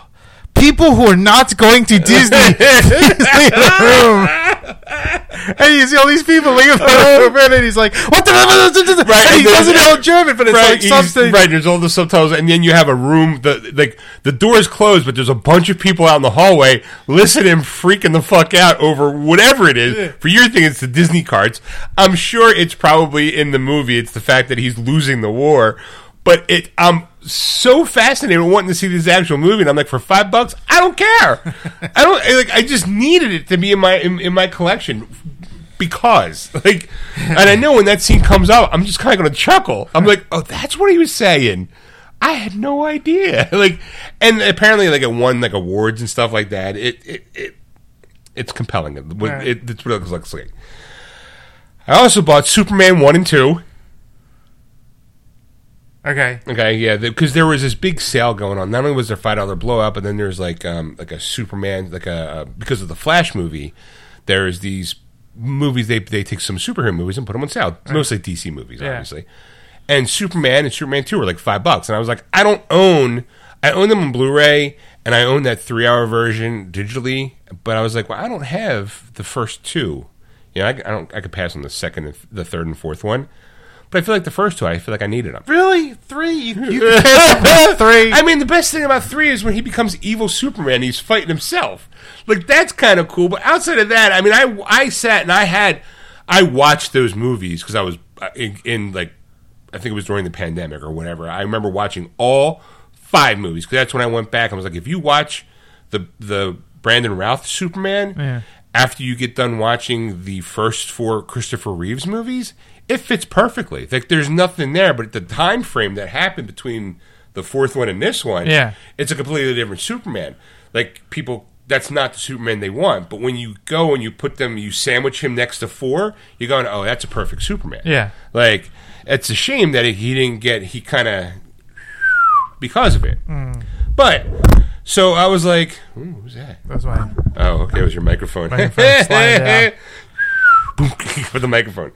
So I bought those 2, and then I bought Sonic the Hedgehog because it was $5, and then the next week, because of the Tom Cruise movie, they did all these. I bought Mission Impossible, the TV show, for $40. Okay, I think that's why I sent you. You sent me, I sent you a text, an email, hey, I don't know if you really care about this because I know you like old shows and old movies and stuff like that. Actually, you know what? I'm going to say this. Mission Impossible, the series, I wasn't a big fan of. Really? Yes. Oh! All right, fair enough. So, when you said it to me, I was like, oh, and I'm like, $40? I'm like, I would have done it if it was $25. There's a number limit. I'm like, okay, I get you. I got it. It was $40, and I'm like, you know what? That's 7 seasons, and it's like, because I have Superman, the whatever Adventures, whatever. Around the time the '92 Batman came out, right. I bought it because it was cheap, and I'm like, I didn't really like this show. Is it? It's not the one with Terry Hatcher and no, it's the animated. The animated. The animated series. Yeah. Oh, okay. Same time Batman the animated. I bought that too, but I kind of I think I liked it. I'm not really sure, but I bought it because I'm like, well, fuck it. It was cheap. It was cheap, and the nostalgia part of it was what made me buy it. I also bought 65. I haven't watched it yet. That's the one with Adam Driver. He lands on Earth and it's dinosaurs. It's Turok, the live-action movie, basically. I wanted to see it, and it was at first it was $10 at one point, but this one was down. It was down to 8. I was like, I'm buying it now. Because I think it just hit Netflix this week. Really? Yes. I don't care. I was like, I really wanted to see it. Now, because I also buy movies when I buy movies digitally, because it goes through movies. Yeah, it's now on. It's now great. Dropped yesterday. Dropped Saturday, yeah. So. Oh, no wonder why I was probably on sale. Hey, buy it now before you get to see it for free. I don't care. Because I think Sip and I are going to watch it on Wednesday. I am really, really interested. Next week. Maybe I'll watch it this week. I'm frustrated with myself because I've had a lot of free time. Stacy was the highlight of my past 2 weeks was that Stacy was over at my friend's house, Mark and Jess's, watching their dog. Yeah. So she was there for 10 days, and I had the house. Oh, not relatively myself. So it was me and my dog, our dog, Ripley. So I figured I'm going to be able to watch a lot of TV, got a lot of video gaming in. Now, you know what I did? I watched a fuck ton of Castle. After I bought it, I bought Mission Impossible and Smallville. I'm like, I didn't watch any of those yet. I'm like, I'm just been glued to Castle because it's 40 minutes an episode. A few chuckles in. Nathan Fillion is very ruggedly handsome, and it's hysterical. It's a cute show. That's all I'm watching is Castle this, Castle that. I'm playing some video games. I'm playing Diablo 4, playing Final Fantasy 16, and I'm like, but I love the show, and I can't get away from it, Ed. Right. Like I said, but because I buy digital movies when they're Universal movies, I am part of the Universal Club, I guess, and I have the ability to get points, and I can use those points to cash in for movies. I was able to get for free a 4K version of Animal House. Really? Yes. Wow. For free. And I'm like, well, fuck, I'm not going to pass that up. No, it's not just Animal House, but it's like, that's how I got Josie and the Pussycats. Like, but then there's like, oh, here's a movie that might not be so good, that you have no interest in seeing, but you can get it for free. It's like, I don't really want to see that. What are you looking for? As you're talking, I remember seeing something on Max that I watch, and I'm trying to find the title. Okay. But continue, I'm listening. I also picked up, now you're going to laugh at me, I picked up Xanadu. It's part of the $5. It's part of the $5 blowout. Now it's a movie. Now, you sucker. Okay, well, I'm gonna. Okay, let's, for those people who don't know, Xanadu is a 1980s movie. Yes, it stars Olivia Newton-John, Gene Kelly, by the way, and Michael Beck, I think his name is, or Mike. I forget the guy's name, Michael something. Right. I'm going to have to look now. God damn it! And basically, it is. How do I describe it? Xanadu, 1980. So 10-year-old Sean saw this in the movie theaters. It's Olivia Newton-John. It's a struggling artist living in Los Angeles meets a girl who may hold the key to his happiness. Olivia Newton-John plays Kira. Gene Kelly, it's Michael Beck. He plays Sonny Malone. He was in like The Warriors and stuff like that. The big draw was Olivia Newton-John and Gene Kelly, which I think was in like his final movie role. I think it was his final role, right, before he died. She's basically a muse, a goddess, and she comes down and meets Michael Beck, and Michael Beck now, but she roller skates a lot. It's during their roller skating, and she sings. So, Xanadu, now we are in Xanadu. Like, it's got, it's very pop synthy music. Here's what I remember. I remember seeing it as a kid a lot. I remember, it's fucking Olivia Newton-John. Who fucking doesn't love Olivia Newton-John? Just to see her on screen. Right. She's not, I would never say she was like ultimately like a sex symbol, but she was a 10-year-old Sean thought she was pretty. Right. She's in roller skates, so you get to see her legs, but even though they're stockings, she's flowing, she's singing, there's like lasers and stuff. It's very 80s is the best way I can put it. And there's a part of me, it never was on sale. And I remember seeing it in movie theaters when I was down the shore with my mom and my grandmother. So there's childhood nostalgia in there, right, mixed in with Olivia Newton-John, with Grease and Two of a Kind, and let's get physical. And I was like, okay, well, it'll never go on sale. And it was on sale for $5. I'm like, fuck you, I'm buying it. 10-year-old Sean's happy. Whether 10-year-old Sean's going to actually see it, it's a different thing. Like, because Gene Kelly, and you see Gene Kelly and Olivia Newton-John, I'm looking at the trailer right now, it's like she's dancing with Gene Kelly. Like, and it's, I'm probably going to watch it when I go home. Because now I'm watching all these people dancing. 5 new songs by the Electric Light Orchestra. The most exciting original score since Saturday Night Fever. Xanadu. It's a love story. Like, okay, there she is, and she's got these thigh high, almost thigh high, they're like below the calf, like boots, but they're attached to roller skates. You're like, oh my god, it's spectacular entertainment. I'm gonna have to see it. I'm gonna have to watch it. And then I also bought, it was $5, JFK, the director's cut. It's the Oliver Stone movie. Oh, with, yeah. With Gary Oldman, I think, plays, who's the guy that shot Kennedy? Lee Harvey Oswald. Yeah. But it's Kevin Costner playing the prosecutor. Like, right. He's the guy who came up with the it's the whole court thing. And it's a director's cut. I didn't know there was a director's cut out there. Yeah. So it's like an extra half hour long. So it's like 2.5 hours. I'm like, but I really liked that movie every time I saw it. And I'm like, well, I think that's something that should be in my That deserves to be in your collection. Right. Right next to Xanadu. Xanadu. But the problem is I keep telling myself, like, all this past week, I'm going... I also found it interesting, too, that National Lampoon's Vacation is rated R. Jaws 2 is rated PG. Just thought that was funny. You know? Just like, really? All that blood, heart? Like, all right, whatever. There's a part of me that's like, okay, well, I wanted to watch all these movies, and I wanted to, but I'm kind of tired lately, like with work, you know, like, for people who don't know, like right now I'm doing the show and I'm sitting in a chair, but I threw my back out last week, like Thursday. Need a pillow? No, I'm fine. I'm a strong, tough boy. I could take it. I'm just real doped up. It's gotten progressively better. Like every day, it's getting a little better. But my mattress is broken. Like there's a big dip in it, and it's me. You know, and it's me, Stacy, and our dog. We all sleep in the same bed. And it's like a full size bed, so we're kind of cramped sometimes. So sometimes I'll be like laying on the edge of the bed with my like ass hanging over, and I think that it caused like I think that it threw my back out. So I'm like, all right, well, just if hopefully like after work I'm off, like kind of sort of off the next 3 days, I'll be like relax a little bit. But Stacy's home, so I don't know how much relaxing I'll be able to do. I know what I won't be able to do is just lay in bed like for the last 10 days like I did when she was watching Dog. Right. Now I'll be sitting in my chair going, what do you want to do? Sure. So like part of me just wanted to watch, like I really wanted to watch 65. Like I bought it. I'm like, oh, I'll watch it this week before the show. So I have something to talk about because I feel like, Ed, guess what I did? I watched a Castle TV show. It's awesome. You want to hear me about it? It's about he's a writer, she's a cop, and he's, you know, he's got okay by the mayor to get on her case.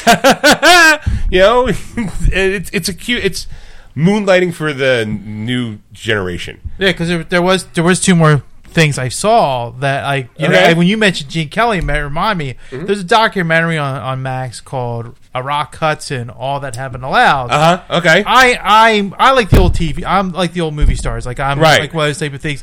And history's fascinating. I love I took movie classes in college and high school and all, and I'm an artist, just so you know. I'm a cinephile. I have the certificate to prove it. But it was interesting because it was telling the style of like how men were at a certain point, and then after World War II happened, but black guys were more muscular because of all the basic training they wanted to go through the war and all that. They had to keep in shape and all. So a lot of the ideal of being the action man or the buff man is more attractive, so that's why they started putting them in movies. Of course, Rock Hudson was a very good looking guy, right? But he was gay. Yeah, no one knew it. Yeah, and he hid it. He sign him maybe. Like there was like people knew, but they just never. It was like that old Hollywood. They would never talk. Right, about old Hollywood was very good about keeping secrets about people's sex lives, any kind of scandal. They had the cleanup people going, you didn't see nothing. Yeah, I'll give you some money. You cut hush money. Right. There was no internet, so you could, you know, beat the shit out of somebody and go, you fucking saw me back and break both your legs. Right. I swear to God, I didn't see him. So like he had boyfriends through the time, but he never had a steady boyfriend. Right. Like that was the type of thing. So they interviewed a lot of guys that he's been with. Right. To talk about it. Right, well, because for those spoilers, Rock Hudson passed away. He's one of the very first people who passed away of AIDS. Right. And when he contracted AIDS, there was a lot of people shocked. Like, there were, like, I think my mom was like, Rock Hudson, AIDS? No. Right. Like, because he was a sex symbol for women. It was like saying, it'd be like saying, like, Elvis liked to smoke dick. Yeah. That is terrible. You know, like, take the Brad Pitt. He diddled a few boys. Like, you know, he likes the sausage a little too much. He likes a little sausage, you know. Yeah, it's just, or like Angelina Jolie. Ate a lot of tacos, you know what I'm saying? Wink, wink, nudge, nudge. Never touched a dick in her life. What? Like, so yes, so that's the idea of it, you know. But I mean, I thought it was fascinating. I enjoyed it. I recommend it if anybody, especially documentaries. I like documentaries a lot, so I was watching that. But it was interesting because they there was actually the cast, the person that basically got him into movies he was an agent, and basically he was gay as well, and that's the only he would like I'd have basically have sex with him. It's like it's kind of like it still revolves, like you know, like type of thing, like you know, I'm like the Me Too movement's happened, and you know, it's right. Hey, you want this part, you know, right? How bad do you want this part? Rock. See if you can make me rock hard. Gross. Right.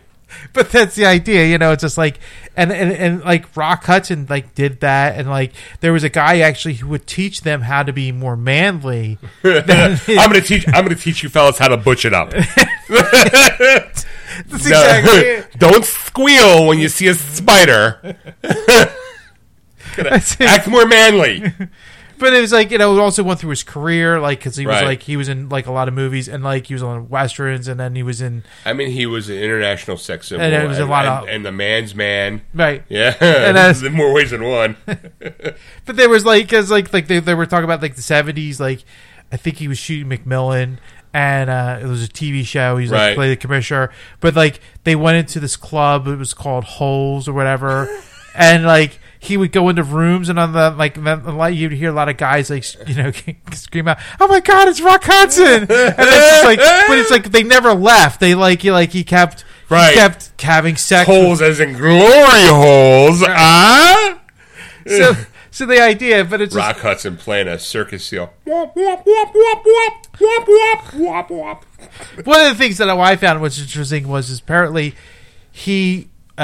Was on a guest spot of Dynasty. Yes, I remember that. With Linda Evans. Right. And because they talked to Linda Evans, and she was like, yeah, she goes, and he didn't open mouth kiss me because he knew that he had AIDS. Right. And he was keeping it a secret for the most part. Right. Like, I think that my mom was loved Dynasty. Right. And of course, when they found out, they treated her like a pariah. Like, makeup artists wouldn't go near her, and like they didn't understand. And no one understood it then, right? And then Linda Evans was like, you know, she's like he was trying to protect me by not kissing me, right? Not giving me an open mouth kiss, right? Yeah. So he was like, she knew, and like she was okay with it. I mean, you know, I don't think she's 100% thrilled about it, but it's my job. I gotta do it. But at least he was respectful enough not to unwillingly affect me because of the job. Right. Like, you know, it's not like he was running around going, I got AIDS, sucking face with people. I mean, it was sad because he couldn't be himself really when it comes down to. Right. You know, and then you find out, like I said, I remember him being on Dynasty, and it was a big deal that he was on Dynasty. My mom was like, oh my God, my favorite show, one of my favorite actors. Oh, it can't, like, and I'm watching Rock Hudson, and I'm like, yeah, all right. You know, like it's an old actor. I'm not thinking anything. Like, I never was. Like, my gaydar never went off. Like, when you look at Freddie Mercury, you go, all right, this guy might be a little light in the loafers, you know. But you look at Rock Hudson, he was like an older guy, and he's like, you know, it was never like, hello. Right. You know, it was never. Was it Liberace? Not Liberace gay. He was gay. Who knew? Liberace? You're kidding. He was not Liberace gay. He was more like, you know, Rock Hudson gay. Like, very, like, no one knew. And that when it was announced that he died of AIDS, like, my mom was, like, devastated. And she was, like, I think also partly mad. Like, I think I remember her being, like, not mad that he was dead, but I think mad that he might not, for all I know, my mom may have diddled to herself to Rock Hudson. I mean, how would you like to be diddling yourself going, oh my God, this is great. And next thing you know, you find out that the person you're going, oh, is no interest in you whatsoever. All your fantasies are lies. Right. Like, that's a road I don't want to go down. Angelina Jolie touched my pee-pee multiple times, and they tell me she doesn't like it? Betrayed. Who knew my fantasy was false? So how dare her? But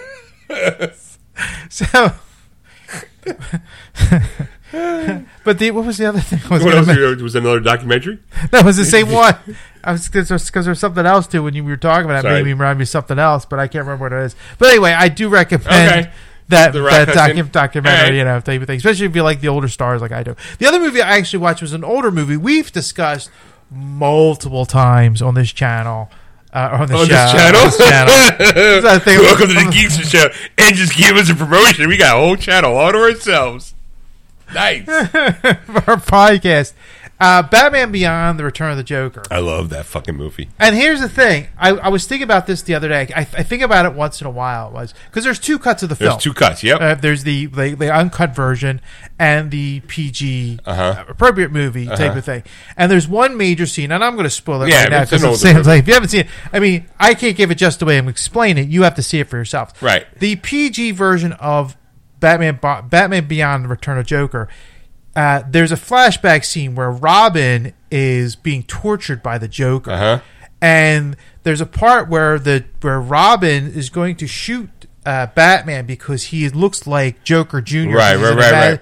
Kind of was like an Eddie Munster almost. Very much Eddie Munster. Like type of look. And also, I say predates the Batman Metal series, the Joker, the Batman Who Laughs.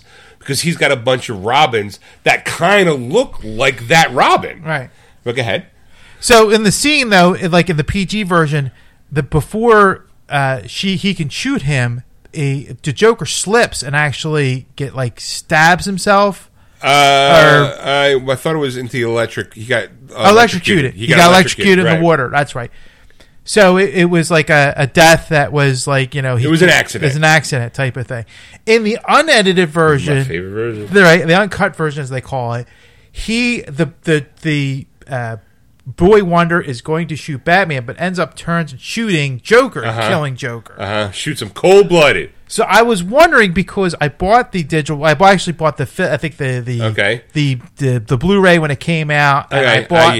And it came with the digital code, and I was curious to see which version I got with it. Yeah. It's the uncut version. I think now, I remember I bought both versions on DVD. The PG version was first out, and then they re-released it, the PG-13 version that they would call, or the unrated version. And then when I got it as a gift, the Batman Beyond series, digitally, not only came with the series, but it also came with the digital version. Right. I have not watched it since, but I do remember I was curious too, and I think that version is also the one where Robin shoots him. I think they kind of went with that version. No, that's what I'm saying. Like I have the whole Batman Beyond series with the Return of the Joker, but I was curious going, which version of Batman Beyond the Return of the Joker did I get? Did I get the PG version or did I get... Did you get the Joker accidentally kills himself or is he shot down in cold-blooded murder by Tim Drake? And you get that version. So it's worthwhile actually now to buy the series. If you get that cheap and you get the movie or at least get the movie, it's worth watching because it is. It's I think a brilliant film that was made, especially for Batman fans. The Batman Beyond show itself was on par with the animated series, but that again, DC always kind of knocked it out of the park with their animated stuff, and this was before any of the major how they had a Blu-ray come out every 6 months or stuff. This was well before it was hey, we have a TV show and now we also made a movie. It's like what they did with The Mask of Phantasm. It was oh, here's our series, but at the end of the show so popular, we're going to make a specific show, a movie to play in theaters. I remember going to see The Mask of Phantasm in the theaters and being like, this is awesome. This is the Batman I want. Right. And then for The Return of the Joker, you get Mark Hamill back to be the Joker. He wasn't the Joker for a while because it was a time frame. And you're like, oh my God. And he kind of played it more. People are like, well, he really wasn't the Joker. He was like Tim Drake, spoiler. But I'm like, and he had the slick back hair. Very a la, I call it a Silence of the Lambs. Yes. He definitely came off more, not like, more like, you punk, And I was like, it was a little jarring to first see him in that kind of style. But I'm like, yeah, it kind of works. Mark makes it works. And that ending, the whole, fucking, it's a work of art. Yeah. Work of art.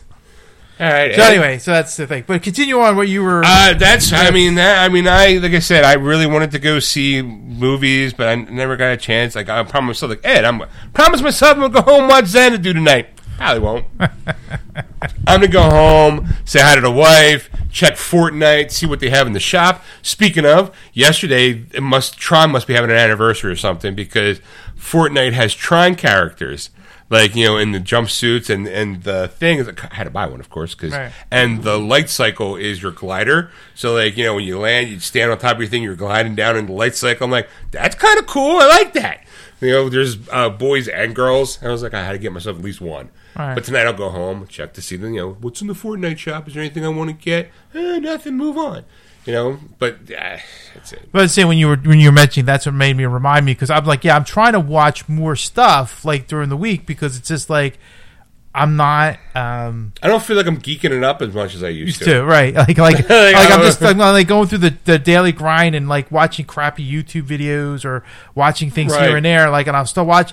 Like, I'll watch Pluto and I'll watch the same movies over and over again. Right? Because it's like, oh, I like this scene. I end up watching the rest of the movie. And it's not a movie. It's like, oh, yeah, I'm going to talk about this on the show, because it's like, right. Like, you know, I saw this like for the 30th time. I still have the Super Mario Brothers movie. I really want to watch that. I know Stacy wanted to watch it, but I've been putting it off. And every time I've had the opportunity to go, hey, baby, you know, like, you're not doing anything tonight. We're staying home tonight. Do you want to watch this? No, I don't really want to. And she'll scroll TikTok or play her game on her iPad, because she doesn't have the motivation to watch it. Mm. And it's frustrating, because I'm like, well, I have show content right in front of me, and I don't access it. Or when I finally do get the chance to be like, oh, you know what? Should I watch this? How long is it? It's like an hour and a half. I'll just watch a episode Castle. It's 40 minutes and I can go to bed. Right. You know, like I'm not willing to put the work in. Right. And it's not that I'm not like, oh, the show, blah, blah, blah. It's just like I'm tired. I'm going to go home. I'm going to go to sleep. I'm done after a long night of work. You know, me and the wife are going to watch. What we'll do is we'll watch The Big Bang Theory on Max, because she's never seen the show ever. Yeah. So we're going through season by season. We now got to the last episode we saw is the one where Sheldon gets Amy's mad at Sheldon. So at the end, he gets to the tiara. That's where you get the meme of, oh, I got a tiara, oh my God, it's a tiara. Like, she freaks out. Yeah. You know, like, it's funny to see that. That episode, knowing that episode's coming up, knowing what it now has become as far as like on like social media and TikTok and all that stuff, it's like, yep, there it is, right there. Like, you know, and we'll watch that, and I'm enjoying the show. I'm laughing. I'm like, all right, you know, it's funny still. Like, I'm like, all right, and she's enjoying it, and then she's like, okay, I'm gonna go to bed. I'm like, all right, what am I gonna do? I can watch a movie. Maybe not. I think, what was I watching? Forget what I was watching, and she's asleep. She's trying to sleep, and it was Castle. There was a conversation going on, but that conversation wasn't important, so it was in the background of a conversation over, because it was like a party. Mm. And Stacy couldn't understand what was going on, because I'm like, well, you shouldn't. You're going to sleep. Why do you care? Right. But she was like, well, how many people? Who's talking? I was like, well, Castle's talking to this person. Like, I had to kind of give her like a, just hush up. I know what's going on. Your eyes are closed. Go to sleep. Shh! Hey, does this rag smell like chloroform? But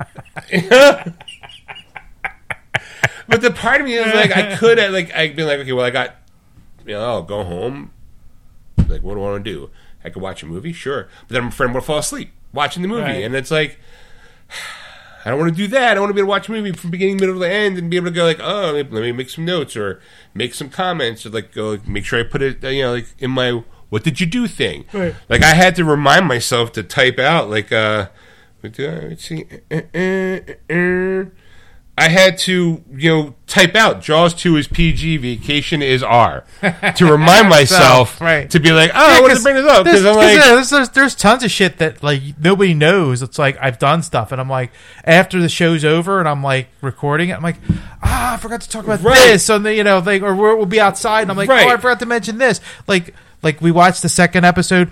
We were driving home last night, and I'm like, hey, are you still interested in watching Muppets Bam? Because we watched the first episode. Okay. Liked it.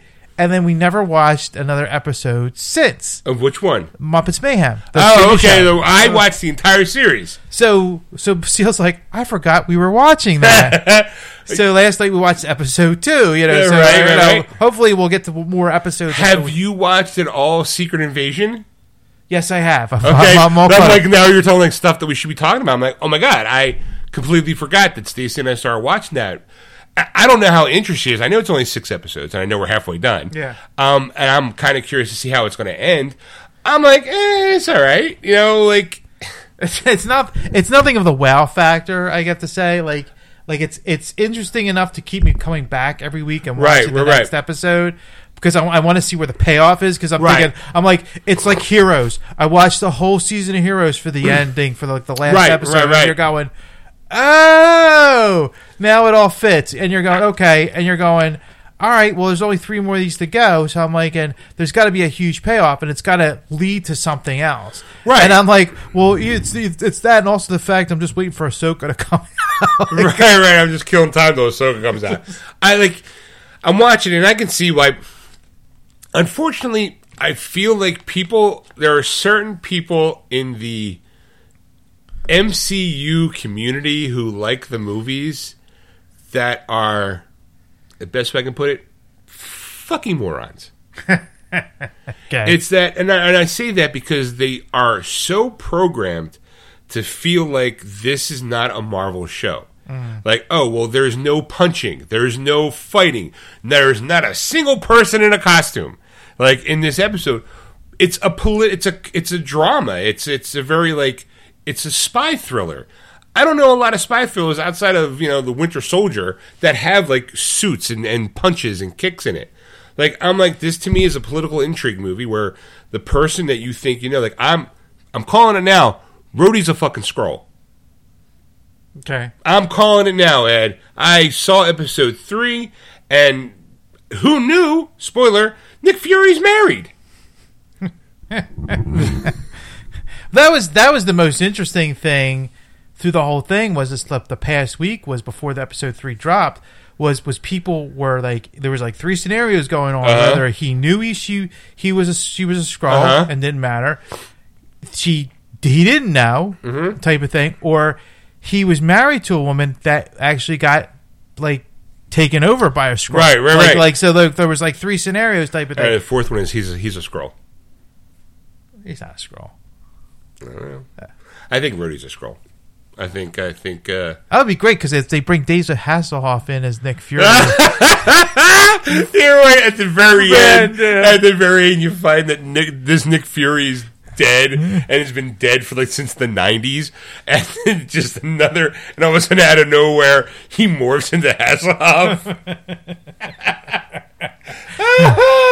If you don't know where we're getting at, kids, find Nick Fury, Agent of S.H.I.E.L.D. TV movie. So worth it. That'd be great. Just he needs a cameo. Right. Just a random cameo. That's it. Put him in, Shooter McGavin's in it.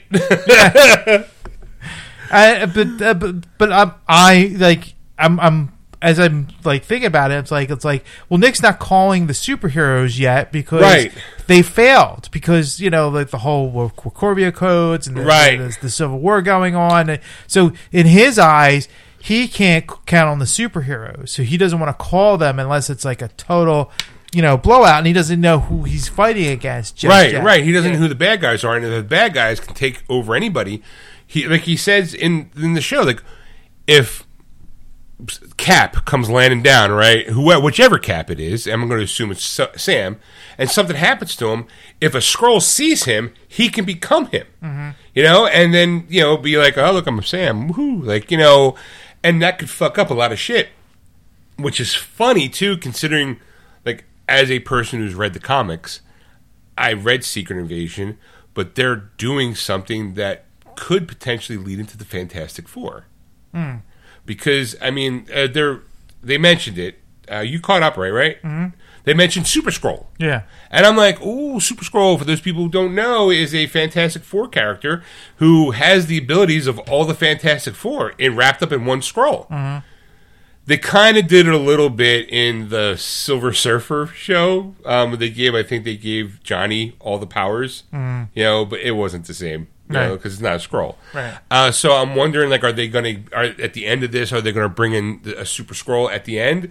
And because you saw, when the doctor who's creating this, you saw Groot, and then the bad guy who, spoilers, the lead bad guy, when, what's his face, who was the bad guy from, all these bad guys. Mendelsohn, I think his name is. Yeah. When he stabs the guy in the hand and he pulls his hand out, he heals. That's the extremist program from Iron Man 3. Yeah. You're like, they're going back that far, and you gotta know your shit. Right. You know, and you're going, oh my God, so he already has powers, at least a little bit, you know, to be able to heal himself like that. Mm-hmm. And I'm like, all right, what are they going to, like, where are they going to go with that? Like, I saw Groot's photo on a computer screen. Yeah. I'm like, what? Is that? And then you saw in a clip, what's his face doing like a stretchy thing. You know, I don't know if you saw that clip in the trailer where our bad guy was able to kind of do like a reach real far, like stretchy kind of thing. Yeah. But I'm going, I wonder if that's the Groot power. You know, like, are they going to like make him a Super Scroll with like not the Fantastic Four parts? Like saying it's like, can you pull that off? That's the thing. Like, are you going to throw? Like, are you going to throw a Fantastic Four fast cameo in there and, like, all of a sudden, like... And when you only have 3 episodes left. Right. Like, you can make him a Super Scroll, sure, and use the parts of, like, Groot and the Extremis program. I'm sure there's probably one or two other bad guys that you can pull from, you know, for DNA references. Right. You know, but then you're going to go, how are you going to end that? Because you only got 3 episodes. And not only that, but then... How is that going to tie into the Marvels? Or is that going to tie into... Like, where are you going to go with this? Because now we have the writer's strike, so a lot of stuff's being pushed back because of the writer's strike. So you're going to... How's this going to end? Like, I don't know. And part of me is like, well, I'm it's 3 more episodes. I'm in. Like, but there are some people like, oh, I don't get it. I don't understand it. It's boring. I'm like, it's called political intrigue. It's called a drama. You know, not all... It's not all star-spangled... Bananas. Punchy, fly. Oh, look, laser, another person in tights. You know, maybe there's actual depth to some of these characters. Fucking get over it. You know, so I'm like, I don't know. Like, I was kind of shocked how episode 1 ended. I was like, Maria. Oh, yeah. I was like, oh. And then episode 3 ended with a little bit of a shock, but I don't know if that's true or not. Like, I'm like, like, it's frustrating. And then not knowing, like, oh, you have these Skrulls who are in the higher echelons of our government or in government. Right. You know, how far does that rabbit hole go? Is Rhodey a Skrull? Yeah. Is Nick a Skrull? Is like, you know, is what do you call it? Hawkeye's wife a Skrull? Yeah. You know, like, you go like, how big is this wackiness? Like, where are you going to go with it? Well, as I'm saying, like you'll I think in the next go forward. Well, yeah, see, like the major thing was to be like they're you're gonna have to think of it this way. You're gonna have to say like, if anything, you're gonna see Nick Fury not being a Skrull. Like, that's because it's like, why would you fight all the like Skrulls and not be one? No, you're right. But I feel like he is not the same. I agree that he is not the same Nick after the blip.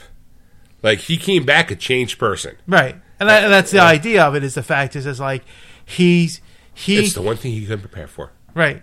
Like there's only so much you can do, and Nick Fury's the kind of person that's it's like I got fucking taken out by a finger snap, like, you know, like kind of thing, like, right? That would piss him off, right? And so you that go, that would fuck with his head. Right, so you want to build the station, and you want to, you know, protect Earth. Right, we got sword. We got to make sword. Right, and it becomes this whole saber. Is it saber? Saber. Yeah, right. And swords are different. Right. But the idea is that they like, so now he's building a way so that way if it can be preventable, it will be, right, you know, type of thing. So he doesn't want to call on the supers because he can't rely on them. Right, you don't know who's who. Right, who's who. Plus the fact is, like, I don't know if I want to call the supers for this, right, you know, kind of moment. So he's trying to take us on his own based off of like what he can figure out and what he can do. Right. And that's the journey you're gonna go on. So you're going to see something bigger happen at the end. That's going to launch into the next phase, basically. It has to, yeah. You know? And that's the idea. And you're going, yeah. I don't know what the next 3 episodes are gonna go, but yeah, I'm hooked in, and I'm, you know, yeah, I'm along for the ride. You know, right. You got 3 hours out of me. All right, whatever. Right. So say like if it's a 12 episode arc, I could kind of see where people going, yeah, this is a bit too much. Like 6 episodes, I'm in, out. Somebody like, punch somebody. I'm like, you know what? The first 3 episodes, like, I didn't realize there was like, I think only 6 episodes. I think going to be in the season. And I'm like, all right, you know what? Sure. You got this nice little story. Maybe someone could have been, well, we could have pushed all those together and made a movie out of it. Could you? Could you have made it like a 2.5-hour movie out of this? Maybe, but you got to give, you got to put something on that app. you got to get people come paying their, X amount of dollars. You got to pay. You got to get them for 2 months. Right. Basically, that's why 6 is like by the limit. Right. Because you don't want to go 5 and then be like, fuck, I got to pay extra month for. No, you do the 2 months and then you introduce a new series like Ahsoka, right, which comes out in August. Just when Fury ends, you're going, oh, I guess I can cancel. Ah, son of a bitch! There's a new Star Wars. All right, so now. Ed, I know that I am very close to pre-ordering Guardians of the Galaxy 3 because I think it comes out in August. But up until then, I have no idea what's coming out, so I need your help.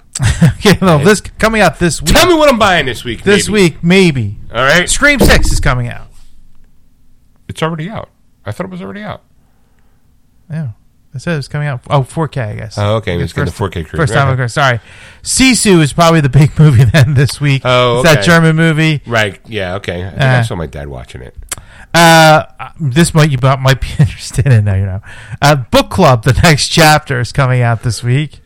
I didn't. You know what? I am a little interested in the first one because I think those actresses are funny and they're supposed to be reading 50 Shades of Grey. Yeah. So I think there's a lot of humor there, but I don't think it needs a sequel. You're going to fucking Italy for what before? Because that's what old ladies do now. Yeah.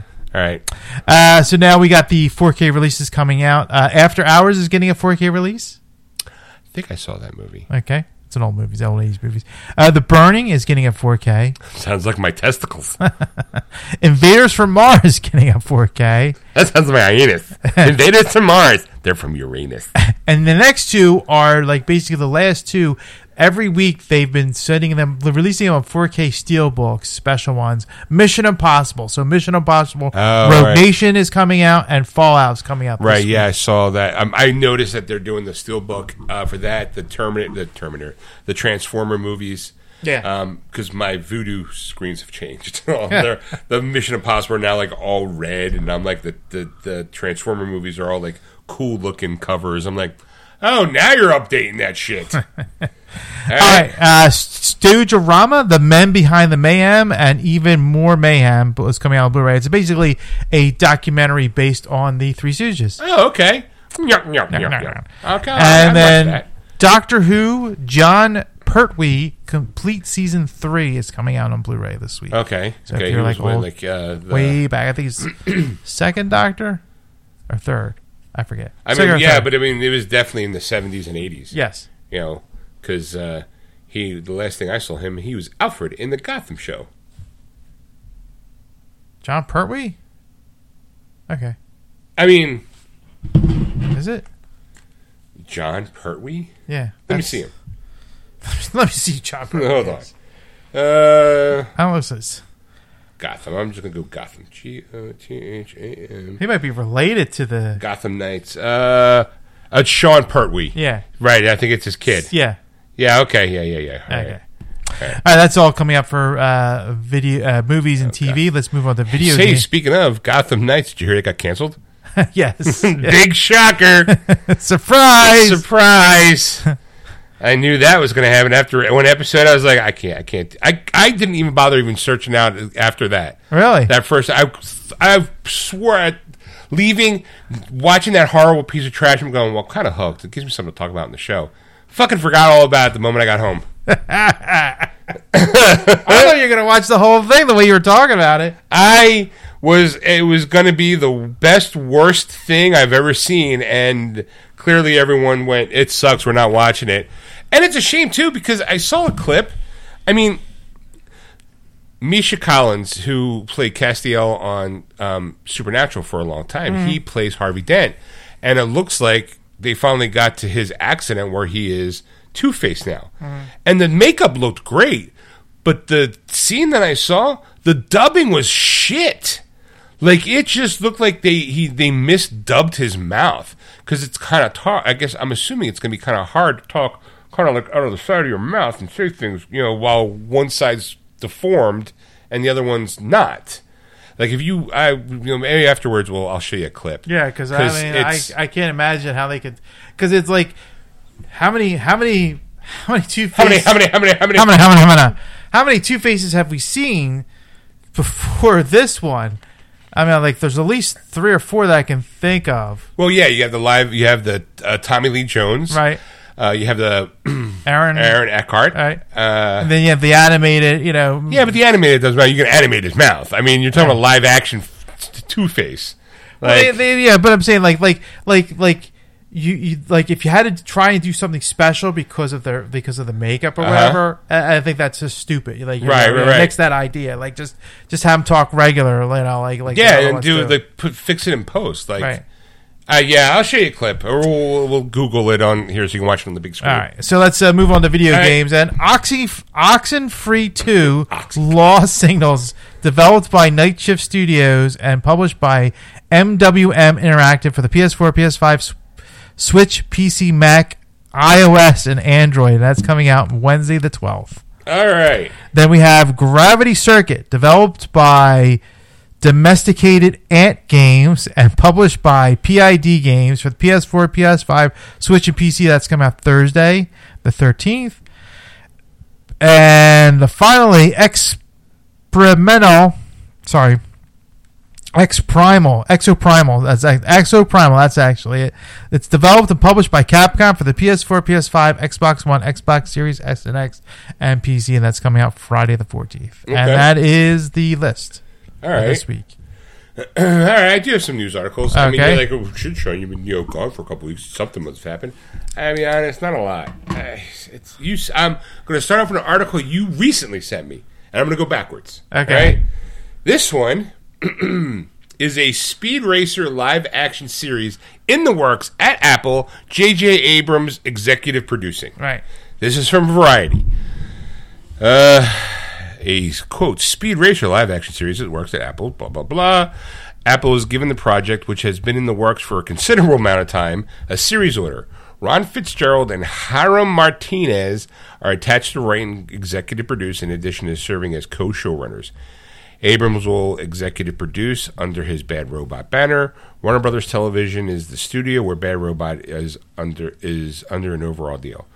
For those people who don't know, Speed Racer follows the adventures of auto racer Speed Racer, go figure, and his souped-up car, the Mach 5. His team consists of his father, a car builder, Pops Racer, and his little brother, Spritel Racer, and his pet chimpanzee, Chim Chim, and Speed's girlfriend, Trixie. Speed also frequently crosses paths with mysterious Racer X, who is secretly Speed's older brother, Rex Racer. Spoilers. This would be the second live-action version of the iconic Japanese character, following the 2008 film written and directed by the Wachowskis, starring Emil Hirsch in the title role. Speed Racer, Ed, in case you didn't know, originated as a manga series created by Tatsuo Yoshida in the 1960s under the title Mach Go Go Go.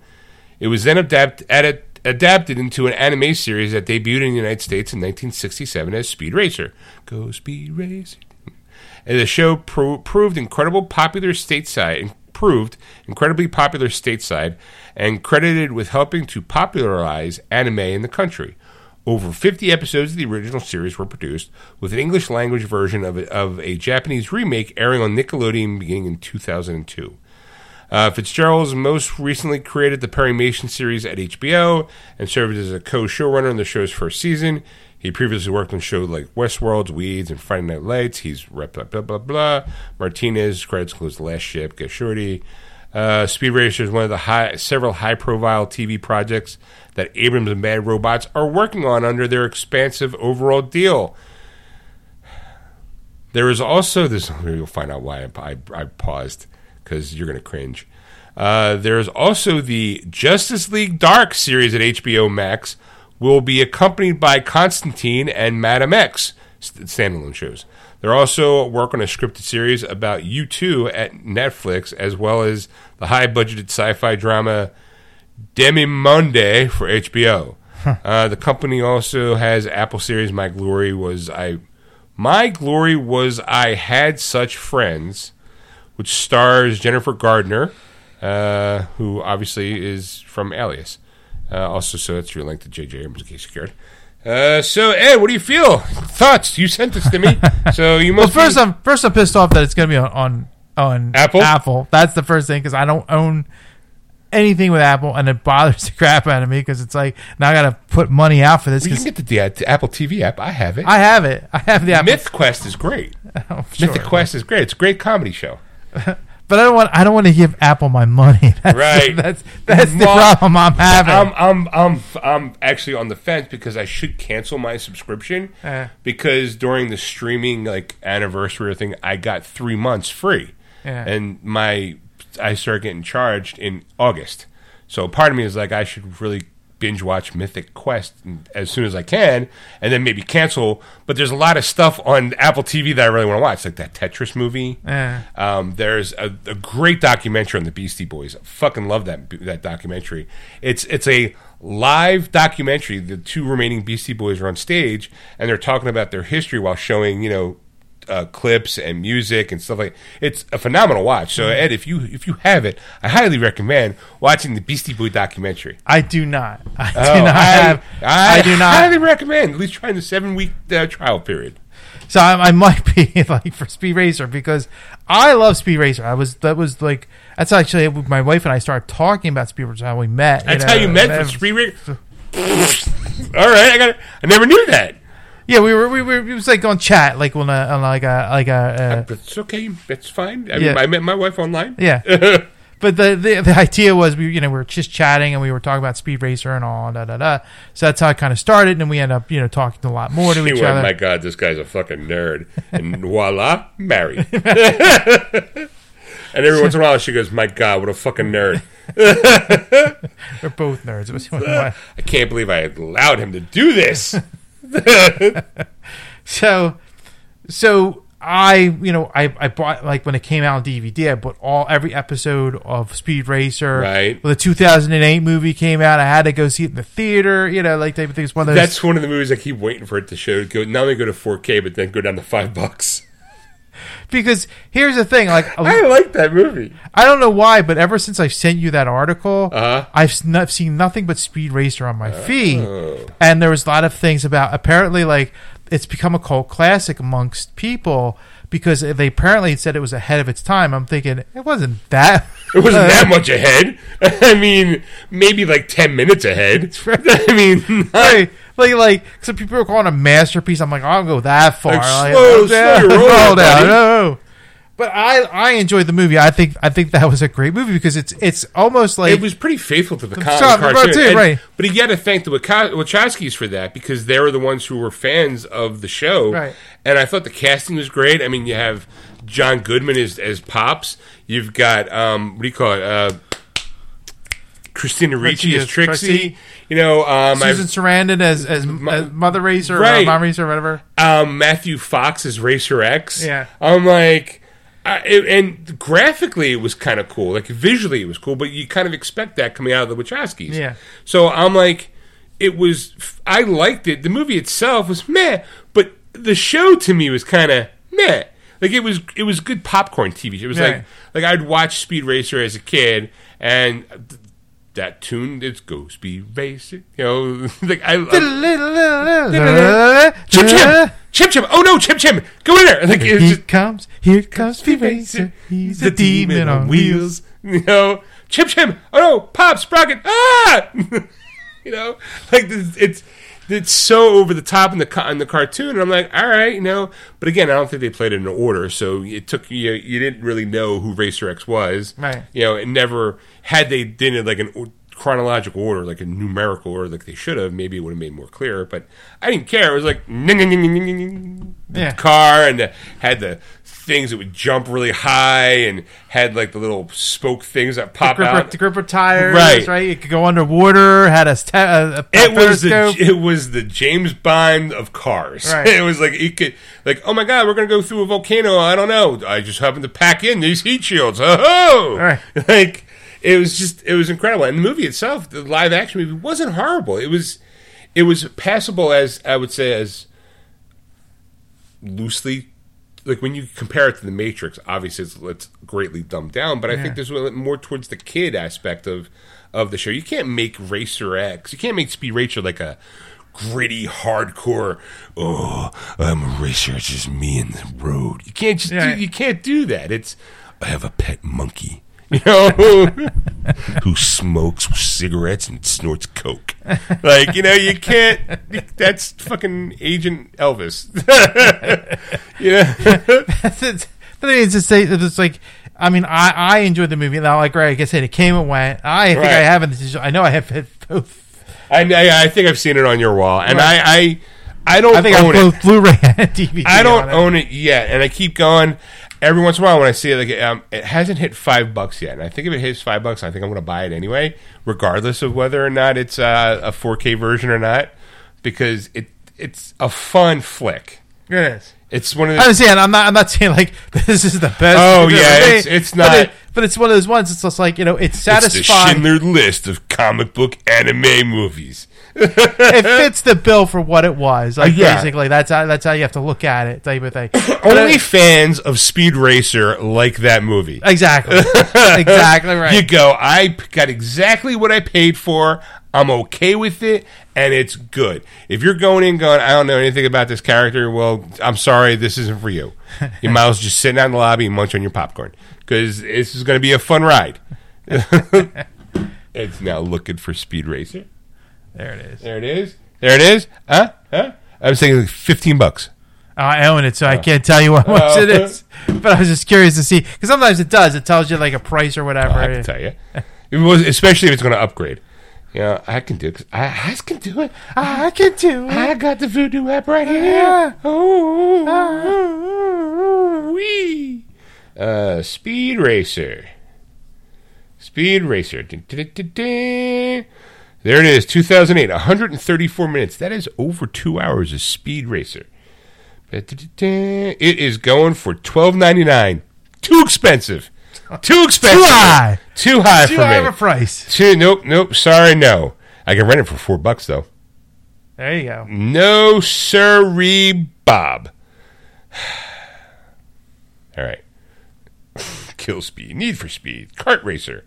Why would you make Speed All Racer. Right. All right. So, and now, of course, Guardians 3 is available for sale.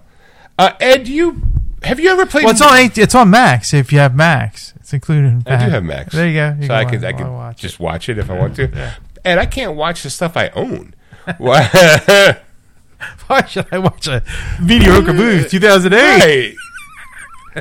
Ed, are you a fan of Magic: The Gathering? Yes. All right. Now you're just saying that to move the article along. No, I used to play it. I used to play it as well. I used to play it. I can't play it with anybody anymore. Right. And not only that, but they've also have expanded lore and added new things to it. Like there was a vampire pack, you know. And I'm like, wow, this has gotten really. Back in my day, it was just, oh look, I'll play this Earth tap, and it was right. Simpler then. Well, they've collaborated with the Lord of the Rings, so they have a Lord of the Rings Magic: The Gathering kind of set going on. Really? Yes. And the reason why I bring this up is because they made, you know, like you have all the cards and stuff. They made only one card of the One Ring. All right? Yeah. See where I'm going with that. All right, so now people, of course, are now buying the shit out of these packs trying to get the One Ring. Trying to find that one thing. Well, it has been found, Ed. It had not only has been found... And oh my God, they only made one card? They only made the one card for the One Ring. One Ring to rule them all. Oh. So you just dawned it. You have all these sets. You have all the sets. So, like, you have all these cards. So you have all these characters and all this. But they only made one Ring of Power to represent the One Ring. Right? Oh, my God. It's like, it just dawned on him. He's like, you gotta be kidding me. See, here's the thing. Every time I go to Disney World, I go to Galaxy's Edge. Uh-huh. They have a wall of kyber crystals, okay? Right. And they're in these little canisters, but they show the color of what one it is. Uh-huh. There is What? Well, there used to be one of the Black Saber. One of the Black Saber crystal. It's not just one. It was like one out of every so many type of thing. Right. I have, I think, 8 back there that I've been collecting. Right, every time you go, you get one. About, get one. You know, I end up getting like 2 or 3 to try and open them up, and I'm like, and it's like wishable. You can't. Like, you know, those packs, if you open them up, you don't know what you're going to get until you open them up. Right, they're blind bags. So you got to open them up and hope for the best. So I got all these red crystals, so I'm like, collect them. So it's the thing. But there is, like, one day I will own that. But you're telling me that is that if I go, ooh, I'm getting into magic again, and I want the One Ring, I can't get it because somebody got it. Nope, somebody already got it. Not only did they get it, you strap in, Ed, because this is... Magic the Gathering, one of a kind, One Ring card found, and it's graded by the PSA. All right, now I'm gonna stop. I'm gonna read this article until I get to the price that it was graded at, and we're gonna play guess the number. Okay. All right, the one of a kind, One Ring Magic the Gathering card has been found and graded. Professional sports the people who grade cards. The PSA, a respected card grading service, commonly known as PSA. Sorry, I pulled the Porky Pig. Authenticators. Authenticate. I was like, the people who look at cards. Go on. Announced that an anonymous customer has submitted the one out of one printing of the One Ring card from Magic the Gathering Lord of the Rings Tales of Middle-earth set. The card shown below. Here you go, Ed. That's the card. That's what the card looks like. Okay. It's basically the picture of the ring. It's basically, it says One Ring. It's written in Elvish, too. I'm assuming it's probably got the stuff that's inside. Then here it is, the PSA card. The One Ring is found, authenticated, and now rules them all, right? So it was graded at a 9, as a 9, though it's likely won't impact the card's value at all, and is literally the only one that will ever see print. So several card stores have offered blank amount of money or more for the card, which would make it the most expensive Magic card ever sold. Ed, would you like to guess how much people are offering? Okay, it's a grade 9.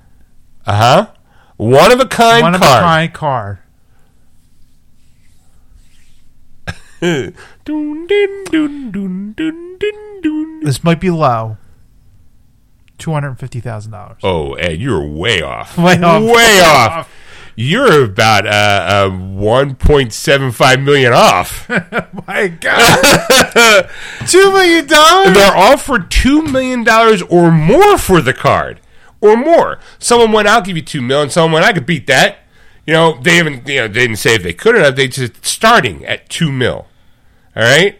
So Wizards of the Coast first announced the card would be included in the collector booster packs of its new Lord of the Rings theme set earlier this year, setting off a frenzy of speculation and questions about how the card will be found. With the One Ring card now safely in the hand of a new ring bearer, it's likely that the value of the collector booster packs will decrease, although there are several limited editions of other ring cards based on the rings made for the elves, the dwarves, the humans that still need to be found. The standard One Ring card also appears in the set with a set of unique mechanics designed around tempting the ring bearer. Magic the Gathering crossover with Lord of the Rings is part of the game's Universes Beyond banner, which showcases various IPs as Magic cards. The other Magic set includes Doctor Who and Warhammer 40,000, which you know Henry Cavill will be buying up, along with the popular Dungeons & Dragons set, which was released back in 2021. I remember seeing those coming out. I was like, oh my God, they're finally working with D&D? About time. That seemed like a no-brainer. They own each other. One owns the other. I think Wizards of the Coast owns the other Dragons. Owning them and then deciding to put them together are two different things. Right. Like, you know, two different IPs, you're still like legalities you got to get through. Yeah. But $2 million, Ed. That's insane. I'm sorry. One ring to rule them all. That is insane. That price, you got to be fucking out of your mind. I mean, if I had the card, yeah, I would have sold it for $2 million and walked away. Sure, I wouldn't even put a bidding war on the first guy who gave me $2 million. Well, it's fascinating. They didn't tell you like, this person's owned by so and so. Like, it's just you don't really want to get in there. Like, it's kind of leave it alone. Oh, come on. Well, no, the idea though is just that like I would never there was no way because that's the thing it's basically just going to sit in glass. Or in plastic. Well, I mean, according to the thing, it's already sealed up and everything. It's got the grate on it and everything. You can't play it, right? I mean, the moment you whip that thing out, someone's going, "Oh my god!" You couldn't. You once that's. It's like having Amazing Fantasy number 15 in mint condition. You're not going to whip that sucker out. That goes in a safe, right? Or you sell it, or Action Comics number 1, right? You're not gonna be whipping that dick around unless you plan on selling it. Imagine hey fellas, I'm here to play magic. We playing the Lord of the Rings set, okay? And then wham, one ring rules them all, bitches. Two things would happen. Number one, that kid, that dude, that person will get mugged. Yeah. Instantly get the shit kicked out of him, and that card will be then ripped in half. Yeah. I would be oh, okay, hold on for a second. Where's my scissors? Snip. Is it worth $2 million now? I bet you're worth not only $500,000. I mean, I probably wouldn't. I'd sell it. Like I said, that would be my thought. It'd be to sell it. But the thing is that to me, it's the dumbest thing ever. Because you have to think about this. It's not a playable card now. I'm sure the other cards are going to be playable. The dwarves, the elves, the humans, cars, rings are going to be playable. Right, and there's probably multiple versions of them, so you can actually put them in your deck and blah, blah, blah. It's not there's only the humans got 9 rings, I think it was. They didn't make 9 rings for humans. They probably made 100,000 for the sets. But I'm just saying, to me, that's the dumbest thing now, because it's I would play it if I could get the one ring. Or to see it in action would be kind of cool, but you're going, right, you made one printing of this card, and this card, it will never be playable. And it's just you probably, if you had the 9 and the 11 and the, I forget what the other number was. Yeah, I think 7. 7, okay. I think they were prime numbers, 1, 3, 5, 7, and 9, I think. Okay. I think. Anyway, but you can't play the one ring because it's there's only one printing, and now it's encased in a plastic container that's trying to be sold for $2 million. Because it's the same, what comic book shop would pay $2 million, put it on the wall? Right, here's a Twitter video of the card itself. I mean, it's beautiful. I'm not going to deny it, but it's just the idea of it is but then who's going to pay $2 million for that card? Right. What? There is. I'm sorry. I'm getting old, I guess. I'm like, there's no value for this at all. You're going to pay some idiot's going to pay $2 million for this card. Well, of course, if the comic book shop's paying $2 million, they got to make profit on it. Sure. It's going to be a $3 million card now that they're trying to sell it. And you're going, what person's going to buy a $3 million one printing card of the ring that you can't play? Logan Paul does that goofy shit. You're I don't know who Logan Paul is. I know who he is. He's an internet. Some internet kid's going to want to buy it because it's just to say he has it. I don't know. It's too... I'm just... That's ridiculous. Ridiculous. I thought 200... When I came... You're $250,000. That's chump change, buddy. To me, that was ridiculous to pay that much money. But somebody's going to put the value at that. Right. Some fool's going to make it, and then some idiot's going to buy it. I'll buy it for 250 G's. No, it's valued at $2 million. People are offering $2 million. It's a grade 9. Can you imagine? Which means it has a ding in it. Someone, he opened up and what happened was the guy saw it. He's like, oh my God, holy shit. I can't believe I dropped it, and it's got the ding in it because it hit the sidewalk or whatever. The bubble gum that comes in the pack. There's no bubble gum. But imagine being that person. You're like, oh, I'm going to buy the Commander deck. He probably bought a bunch of them too. And then he opens it up and he sees it, and he probably bought one deck. Oh my God, wouldn't that be great? I just, I heard about it. We had some sets coming to work, and I knew about that, and I wasn't going to buy any. But there is that part of me going, oh, well, we should buy it. Maybe which may be the one. Because if I got the one ring, I'd be like, fuck you, job. I'm out of here. I'm selling this card immediately. Yeah. $2 million? I'll be fine. Right. An easy $2 million. Who got 2.5? Huh. Just 3. Here are 3. Oh, that's it. I wouldn't even go to highest bidder. I would just go First person give me $2 million, gets right? It. Like right. Kind of a thing, and then just go from there. You know, if somebody wants to fight over it and get more money off of it, then I'm fine. But I'm not going to go.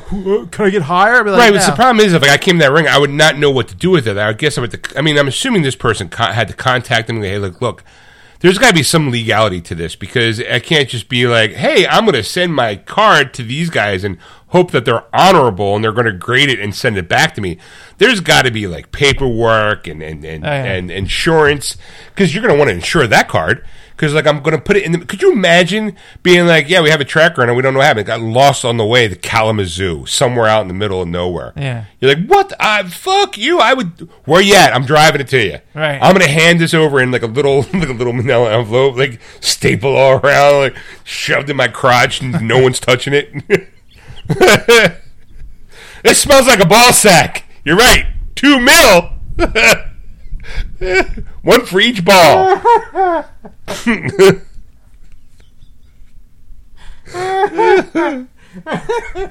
See, if you were single, I'd be like, yeah, nobody should touch your ball sack. My wife, no, I'm not touching you. Ball stinky. So, yeah, so... for those people who are looking for the One Ring, found. That is ridiculous. I'm sorry. I don't know how many times I gotta say it, but it's fucking ridiculous. That is dumb. I got something from the Hollywood Reporter. All right. Superman Legacy finds leads already, so we got a new Clark Kent and a new Lois Lane. All right. Okay, we got the guy's name is David Cornswet. And her name is Rachel Brosnahan. What? say her name again. Rachel Brosnahan. Okay, you say Brosnahan. It's not Brosnan. Go ahead, Brosnahan. He's like, okay, Rachel Bros. Yeah, Brosnahan. Right, so yeah, Brosnahan. Damn it, it sounds funny. Maybe Sean's just an idiot. Well, the way you're saying it was Brosnahan. I'm more like the other guy, Cornsweat. It's not Cornsweat. Oh my God, what the fuck's going on with my phone here? All right, so yeah, congratulations to you two lucky kids. You need the new soups, and the weird thing is the kid, if I can get a picture of him up for you, because now it wants to be taking sweet old time loading. The kid kind of looks a little like Henry Cavill. I think I've seen a picture of him. It looks like a young Henry Cavill, and it pisses people off. And I'm like, let it fucking go, people. Like, yeah, what? Like that Henry Cavill can't do it? Well. I think what James Gunn's doing is he's going to a younger Clark, younger, and Henry can't do it because Henry's not young anymore. Right. And I'm not saying he doesn't. I think people are a little butthurt because he shows up in Black Adam, spoiler, and then he leaves The Witcher, and then he also leaves Superman, and now he's going back to his first love, 40,000 Warhammer or whatever it is, Warhammer right. 40,000, because he's producing something with that, right? But I'm just like, all right, good for the kid. I don't, congratulations, kid, you won the golden ticket. You now won the One Ring, right? You're now going to be Superboy. We'll see. Again, this will be my fourth Superman. Do you want to count George Reeves? I watched him as a kid, so I'm going to count him. George Reeves is Superman. Then Christopher Reeves is Superman. Then you have Brandon Routh is Superman. Right. Then you had Henry Cavill as Superman. And now you have this kid. Right. So that'd be my fifth. And that's not to mention Dean Cain, what do you call it? Tom Welling. Whoever else was in there, like the guy from Lois and Clark now. Yeah. Like I'm not counting those guys because I, forgot about Tom Welling. Which I can't believe you did. Because I'm thinking movies. I'm thinking movies. Theater. Yeah. The theater. The theater. So, yeah. All right, Ed, to go back a little bit more. Well, I was going to just mention about Superman is the fact is that like, we got to put our faith in James Gunn. I mean, like, you know, everybody liked him when he did the Guardians of the Galaxy movies, you know, and then, of course, you got this job. You're going, oh, my God, everybody's kind of happy about the idea, especially when they kind of revamped the Suicide Squad and made it a little bit better. I heard that Guardians was really, really good. I heard somebody came to the store today and we were talking about movies and he saw Guardians. I had, because the kid bought it, the Yondu arrow from Guardians 3, which is now not... It was Yondu's arrow. We had a replica of it, and the kid came in and bought it because for Guardians 3. And he said it was probably... It's like his favorite movie so far of the year. I was like, good for you. Wow. Ow. Sorry. Cramp. Back of the leg. Son of a bitch. Stand up. It's that time. Stand up, kid. Oh. Ow. Go ahead. Talk about Superman, Ed. So... I was going to say something else, but the crap threw me off. Guardians of the Galaxy 3. Right. I saw Guardians of the Galaxy 3. I disagree, but I don't. It was a good movie. Don't get me wrong. It was a good movie. It's worth seeing. Right. I just don't think it was. Yeah, well, you know. I don't think it's the greatest movie of the year. Okay. Yeah. Fair enough. All that movie has yet to appear. Oh, it doesn't have a. Does not have a movie of the year in it yet. 2023. No. Oh, okay. There's a couple movies coming out. Hopefully they're... Well, what movies do you think are going to pull it off? Mission Impossible, Dead Reckoning Part 1. No way, really? No. Ow. Jesus Christ. Damn it. Oh, you got any pickle juice? No, I don't have pickle juice. Son of a bitch. Whew. Keep going. So... But I'm just it's you gotta put your faith in James Gunn for the Superman Legacy movie. I think it's gonna be either really good or really terrible. You're gonna see James Gunn fired in a couple years, and he's gonna be fired. Yeah, what? He'll be fine. I mean, yeah, I hope so too. I mean, I think that will... Trauma Boy does good, right? But it's just one of those things where, you know, you're right. They got the golden ticket. Right. Did you fart? No. I was wondering if that was thunder. No, that was my wife and the cat running around. Okay. Upstairs. Shit. It's funny to watch this, kids. I was going to put it that way. I know it sounds terrible. Fuck. But he's just... It's old man things. It's when you reach a certain age. I don't understand. My leg doesn't cramp up. I'm sitting in this goddamn chair. All right. God, we'll do this rest of the show standing up. And move over. Because that's the thing. Like, if I bend my leg too much under the chair, like I get... That's what happened. Yeah. Son of a bitch. Because you're cutting off something and it's grabbing your leg up. Yeah. Right. Now I gotta hope I can knock it back into place. It's funny. He's got to stand up and talk. There you go. All right. So let's see how this works out. All right. So. It's good. Ed, did you know that they're making a Flintstones spin-off show? Spin-off show? Uh-huh. Okay. No, I did not know that. It's going to follow Adult Pebbles. What, in the Bronze Age? Like, what the fuck? All right, let's see if I can sit down here. Flintstones spin-off. Uh-huh. With Adult Pebbles. Right. All right. Work through the pain, Sean. Work through the pain. All right, Ed. So Elizabeth Banks teases her Flintstones spin-off series following an Adult Pebbles. Elizabeth Banks shares an update on Bedrock, her Flintstones reboot series following an Adult Pebbles Flintstones. So it's going to be called Bedrock. Okay. The Flintstones getting an update that's in the works at Fox. Isn't that Disney? Anyway, and Disney owns Flintstones now? I guess. You know, it works at Fox, so... And a new update has arrived courtesy of Elizabeth Banks.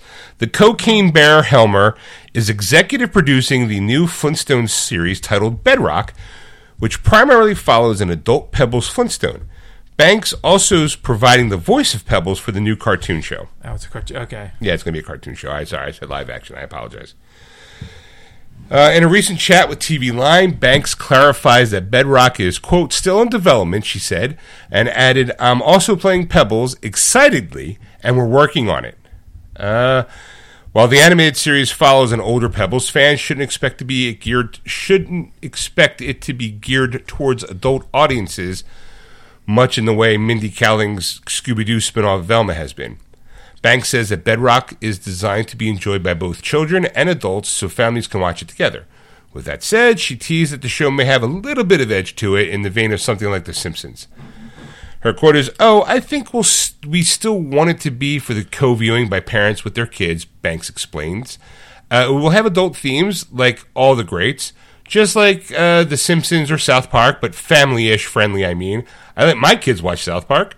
When jokingly asked if that means Bam Bam would be suffering from ED in the series, Banks noted, not that I know of right now. I guess that's a bust on that.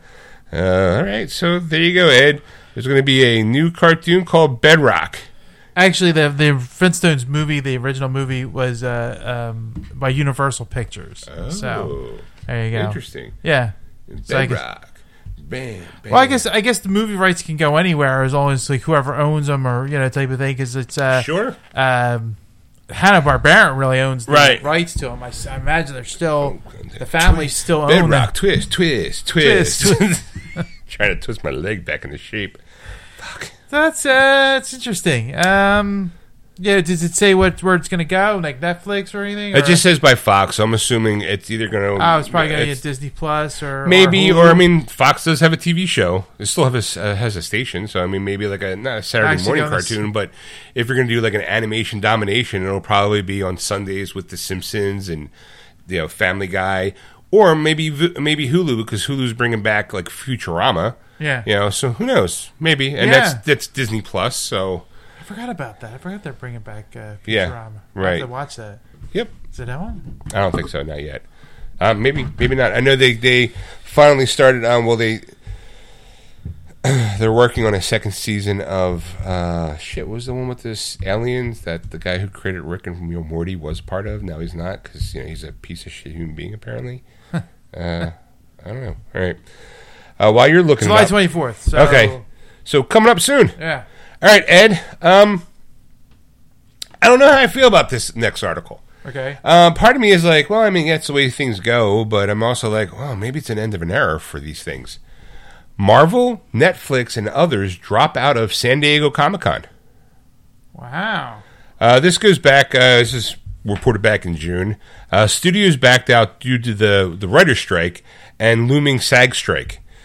With the ongoing WGA strike and the looming SAG-AFTRA strike, if agreements aren't reached by June 30th, San Diego Comic-Con is going to look a lot different. Going to look different this year. If actors join writers and showrunners in striking, that means they won't be sitting on panels, and such studios are pulling out of the con. Marvel, Lucasfilms, and their parent company Disney aren't planning any San Diego Comic-Con panels, Variety reported. Netflix, Sony Pictures, Universal Pictures, and HBO are also sitting out on the con, which is scheduled to begin July 19th, so next week. Yeah. For those people who are keeping score. Thanks, I'm good for now. Get me out of here. All right, others have a wait-and-see attitude.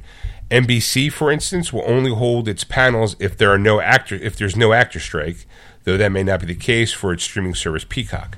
Warner Brothers apparently hasn't made a decision, but its streaming service Max will apparently bring animation titles to San Diego Comic-Con. The same is true for Paramount Pictures and the panel for the upcoming animated film Teenage Mutant Ninja Turtles, Mutant Mayhem. Apple, meanwhile, hasn't said whether it will go forward with its panel, according to Variety. Amazon plans to have some kind of presence with The Boys Gen V and the next season of The Wheel of Time slated for the fall. This is a quote. With regards to the strike, a San Diego Comic-Con spokesperson told Variety in a statement, with regards to the strike and its possible effect on Comic-Con, we tend to refrain from speculation or forecasting.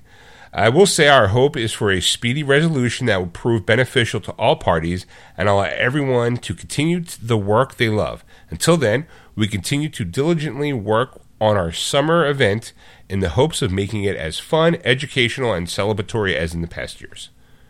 So, there you go. Wow.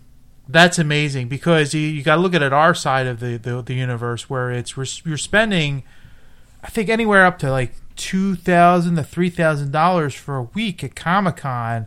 That's not including like food and like purchasing gifts or souvenirs, from right. The con and all. So you could spend like $4,000 to $5,000 easily for this event, and yet.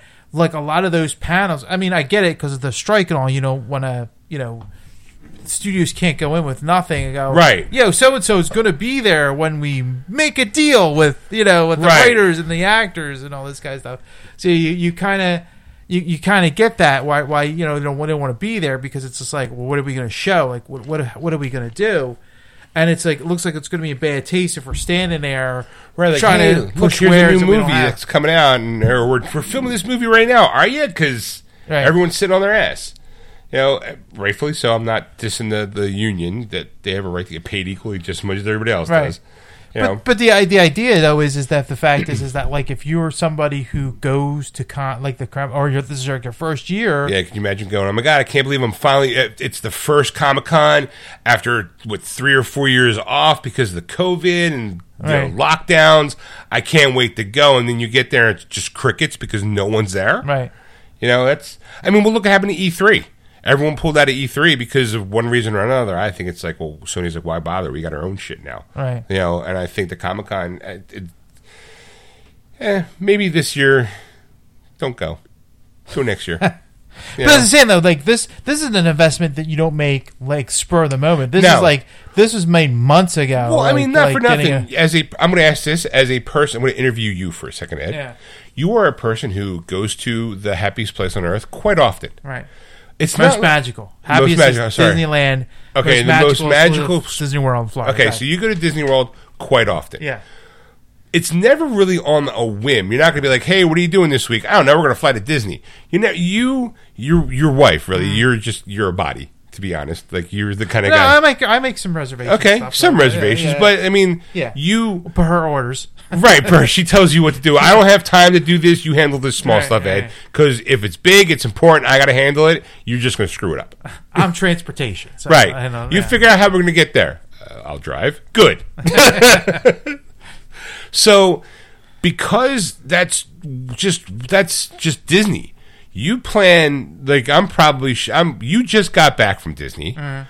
I guarantee that right now you're probably planning for your next trip already. Yes. So whether it be in the spring, summer, fall, winter, I don't know when, but you are thinking about. Well, it's gonna be next year.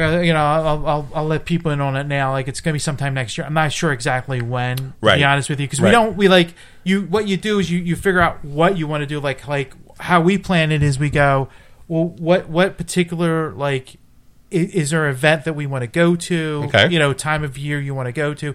Now, granted, for me being up here in the north, do not go in the summertime. Right. Like May, June. Like I went in May, it was fucking hot. June, like it's hot. July hot, August hot. So you want to start like late September, early October. So that's the Halloween time for Disney. So and it's great because they always have it decorated for Halloween and fall, like kind of colors and oranges and stuff like that. And their souvenirs are more gifted towards the Halloween side. I mean, they have regular stuff. That's right up my alley. Right. They have parties that you could pay an extra 100 and something per person that you could go trick or treating at Halloween, they would think. But the thing is that it's a limited affair. So like lines that were there that might took you 3 hours to go see something.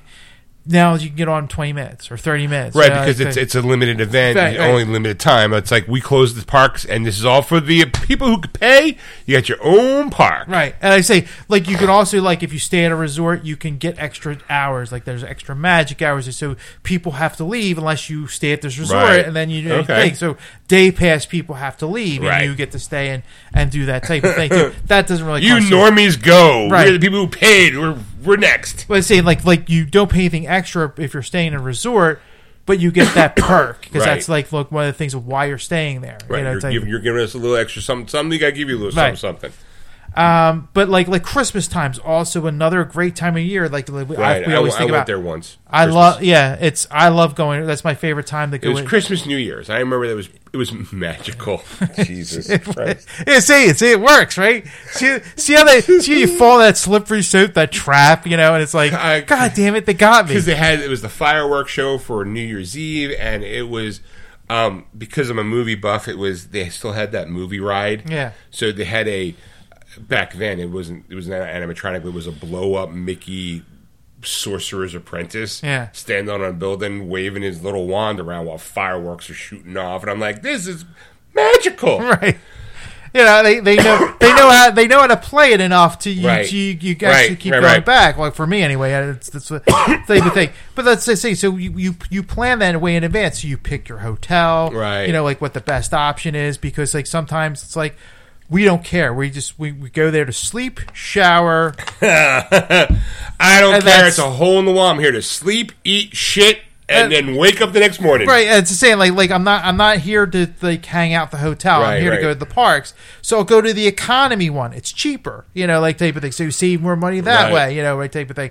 Or it's like, you know what, we might do a free day, so we'll do a modern hotel because it's better, it's more quieter, it's type of thing, less kids. Right, you don't got the screaming kids going, ah! You're just I'm an adult.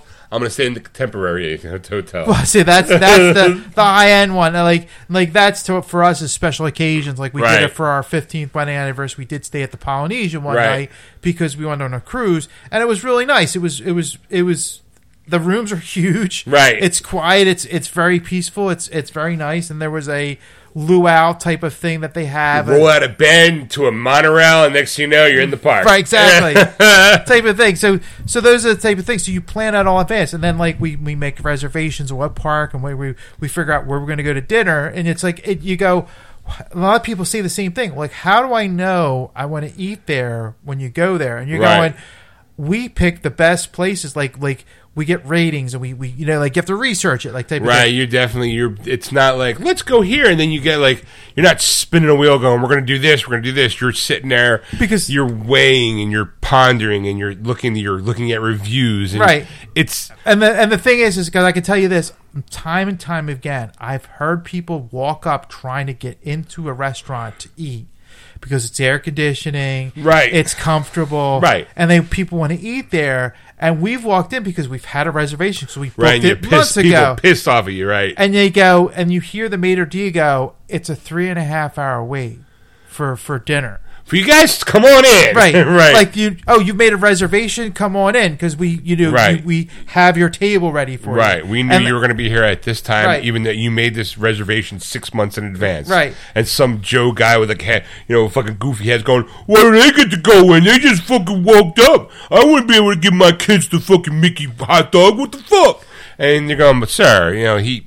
They placed their reservation. Well, say I think it's 60 days. You can make it 60 days in advance before you go. But let's say it's 60 days. That's you're sitting there, you're planning. Right. Say, but you will sit there for months and go, okay, this day we're going to do this. This is a thing, and then we'll pick teams based off of what we want dinner. It's not the kind of trip you can call audibles on. Right. Exactly. You can. There's some things you can do. Like if lunch. It's basically that's called counter service. It's going to McDonald's. It's the way you have to think about it. You go up, you order, you wait for your food, and then you go to a table and sit down. Some woman was smoking a cigarette, just slapping hash on the credit. Thanks, happiest place in the world. It's magical, ain't it? And then it's the same. You walk up, you order, and then you wait, and then you get your food. And now they have mobile order, so now even quicker because now you can. So you're oh, we want to go here, and then when you get close, you say. Boop. Let's say that's the thing. You could place the order, and then as you're walking up to it, you go, "I'm here." Right. And they in 5 minutes they have the food for you. No pickup for Ed. Right.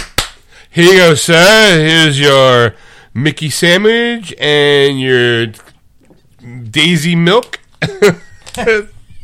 and your Minnie Mouse cheese sandwich with raisins. Right. Or we do have the Donald Duck chicken sandwich.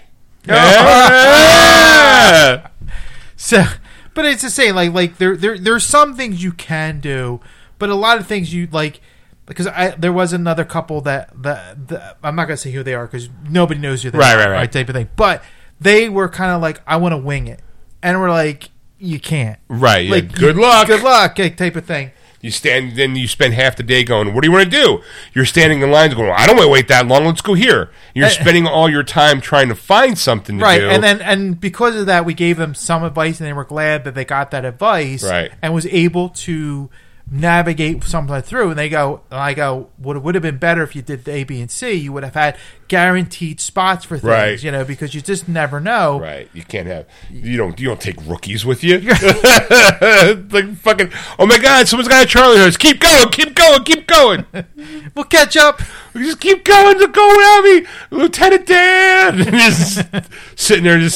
Oh my God, just crawling on the ground. I can't move any further. Sorry, we just got going to Space Mountain. We'll just see you later. So it's. We'll meet you at the Hall of Presidents. Just like because it's like I watch it's and I'll give the channel. It's a YouTube channel. It's called WDWNT, which is WDW News Tonight. And now they have a news program basically about Disney. It's all about what's coming up. What's 24 hours, just Disney Channel. Well, it's 24 hours, but it's like a half hour. Right. I think they used to do it 3 times a week. Now all news all the time. It's Disney news. They have other things. They have like the Park Center. It's like kind of like Sports Center where it's like a talk show about things that are going on. Right.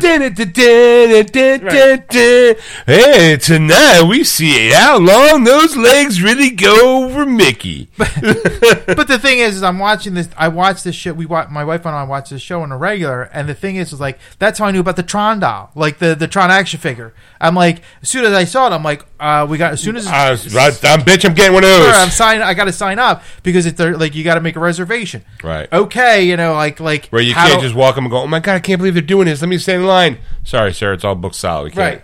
Right. The next appointment is a month from now. Right. Son of a bitch, I'm only here for tomorrow. Right. And that's the thing. Like when we got our lightsabers made, you know, at a custom lightsaber made at Zabi's workshop, the next night or whatever. That my sister-in-law was having a problem with her hotel room. So they decided they were packing everything up. They were going to move her to another room.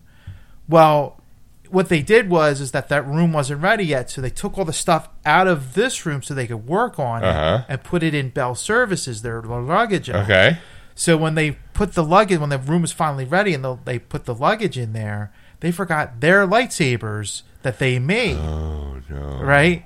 So we went to the desk that night, you know, coming home because like bitches, right? Come on. And my sister-in-law goes, "Look, they were going to give their money back." And she goes, "No, we want to leave here with 2 lightsabers. I don't care what it takes, what day it is. Right. We're here this many days. We want 2 lightsabers. Fucking make it happen, Disney. Get me 2 reservations. I want my magical moment, right? Like type of thing." And the guy. I've made this joke several times. The guy looked like he was going to pee himself if he didn't, like type of thing. Sure, he was shaking, type of thing, because he goes, "They're booked for months. Like I can't get yous in, even on a on a slide type of thing. There's no space. Like it's booked out. When's that fucking place close? Right. I'll be there." But she was like, "Yeah, we'll come in early. We'll come in, leave late. Like whatever." No, you don't understand. You come here, you pimply ass bastard. I'm gonna get my fucking lightsaber, or else you're gonna see hell. You think Darth Vader's me? You haven't seen me if I didn't have my more motherfucking coffee. So as this is all going down, the bellhop, because I only had one bellhop at night because it's not as busy at night. Right, of course. He went to the thing, found the lightsabers, and delivered them to their new room. So they the day was saved. Right. Did he go back to their original room? No. It was in their holding center. It rolled off their cart because it's a so it's like a little lost and found, right? Like, so they found them and then they delivered them because we thought they probably stole them and they were selling them, stupid shit, because you don't know, I lost them. It's like there's some back room kid going, "Hey, yo, kid, you want to buy a lightsaber?" I was just like, "Look, not nothing, but I got the handle. You can get the fucking kyber crystals right there. In fact." I got some kyber crystals right here. Right. I'm gonna open up his sleeve. You want fast pass? I got your fast pass right here. There's some dark, some guy dressed like Duck Dodgers or something, got the fedora on, the big trench coat. So I mean, they think, but that's the thing when Disney does it above the rest. Now they resolve the issue. So right. Universal been like, fuck you. You walk away. But since he goes, since this happened to you, I'm giving you for the next days you're here free fast passes for almost every ride except for the popular ride. Right. So we were using it a lot, and it was just like getting on rides like type of thing. You gonna make this ride? Like, all I got, man, is just free fast passes for the low budget rides, like the teacup ride. Nobody fucking goes on that, but you can go on with what you fucking want. But like I say we went on pretty much every ride, like instantly with this thing. You know, we just swiping our band and it way went. God, so fast. Had my shit almost stolen. Thank you very much.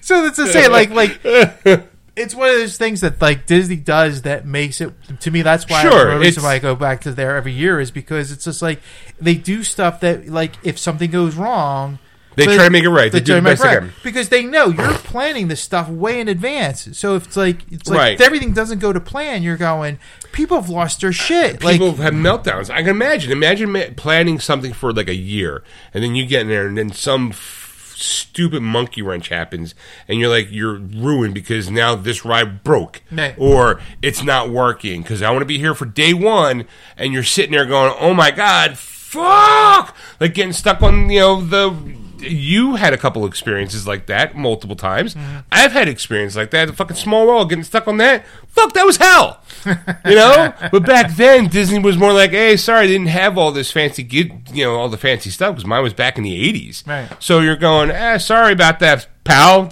Here's a free food voucher. Something stupid. Right. You know, but it was still like, you know, sorry you were stuck on there for a couple hours. Ha ha ha. Right. You know, here's a churro, kid. Right. You know? Nowadays, it's like, now people, there's better options because it is a well-oiled machine. Right. And they have to account for any kind of sideways shit going down. What if some kid loses their lightsaber? You better fucking find that lightsaber. We got to do something about that. Like, that's saying, and that's what makes it scary, is the fact is that, like, Disney knows everything. Like, you can't hide shit from Disney. You really can't. Because it's just like, I lost my lightsaber. Really, kid? Because according to our eye in the sky, you just hit it right behind that trash can, back right in front of that guy. We got you on film. Is this you? Son of a bitch. It's okay. You know what? It's still there because we got some guy watching it. Yeah. That's it. Like they look like normal people. Like, because I was wearing a Carousel of Progress T-shirt. Okay. And the Tomorrowland movie came out with that special tea, that thing that the girl got in the movie type of thing. And this guy walks by and he goes, and he's like, oh, he's like, oh, you're a Tomorrowland fan. I'm like, oh yeah, you know, like I love that park, you know, blah blah blah, Carousel of Progress, and I like this and that, blah blah blah. And he's like, oh, you're gonna go see the movie? And go, as a matter of fact, I saw it last night because we were on a cruise ship, and they were offering that as a free premiere to see it. Of course. And he goes, well, keep believing, and he hands me the pin for free. Right. He worked for Disney. He's worked for Disney security, but he's dressed up. Right. He's goofy, just he's just like a tourist. Like, look at because he's blending in, because there's actually videos you can look on YouTube where people were stealing, and like they grab them like right away. It's and they oh my god, he just disappeared. They hustle him off to side stage, like this doorway, like that nobody else is, like it says, like, you know, cast members only. Pike Pog, all of a sudden, you could just grip right by your arm. Excuse me, sir, can you please come with us, please? Oh my god! Right, and then you get pulled into this dark alley where you just got a bunch of, like, because they see like there's like one of a kid and he steals like a keychain, like something insignificant. But three guys, he walks out and three guys grab him. And they go into the cast member only area, and it's just like, holy shit! Like it was like that fast. Like, that man, Jimmy Hoffa. It was the Lindbergh kid. No one's seen him since. Fucking steal my goddamn keychain, you goddamn son of a bitch. But that's the idea. It's just like they comes out. You see that hole right there? You're gonna dig that hole until I say you're done. And then when you're done, we're gonna put you in it, bury you up to your head.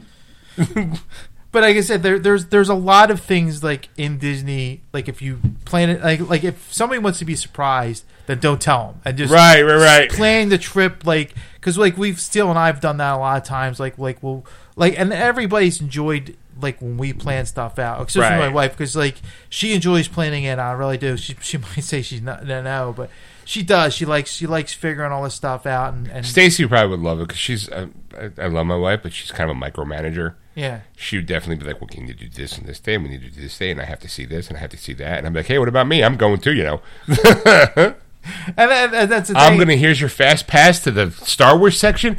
You can go and you be there all day. I'm like, "I love you, baby. That's all I want to be." Because here's the thing, like my wife and all. My wife is very like she'll figure things out, right? Like all this kind of stuff. I have a cousin that actually has a chart of like times.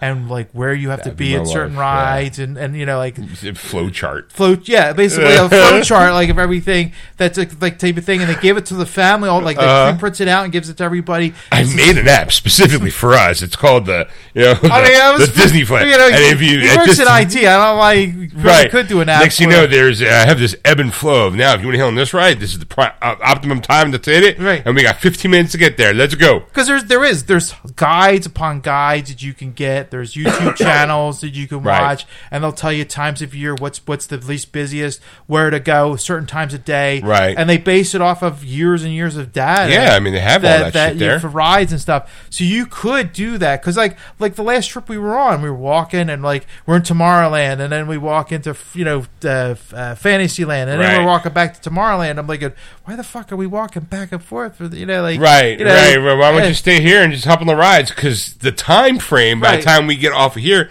that line will be moving. We can jump into there. And a lot of it though is like because we use the Genie Plus, which you pay for. It's a daily thing. You pay for it, right? And you but the thing is that like they had a fast pass service, and it was like you would go in at a certain time, and you would still wait, but it wasn't as bad. It was a short wait for you to do it.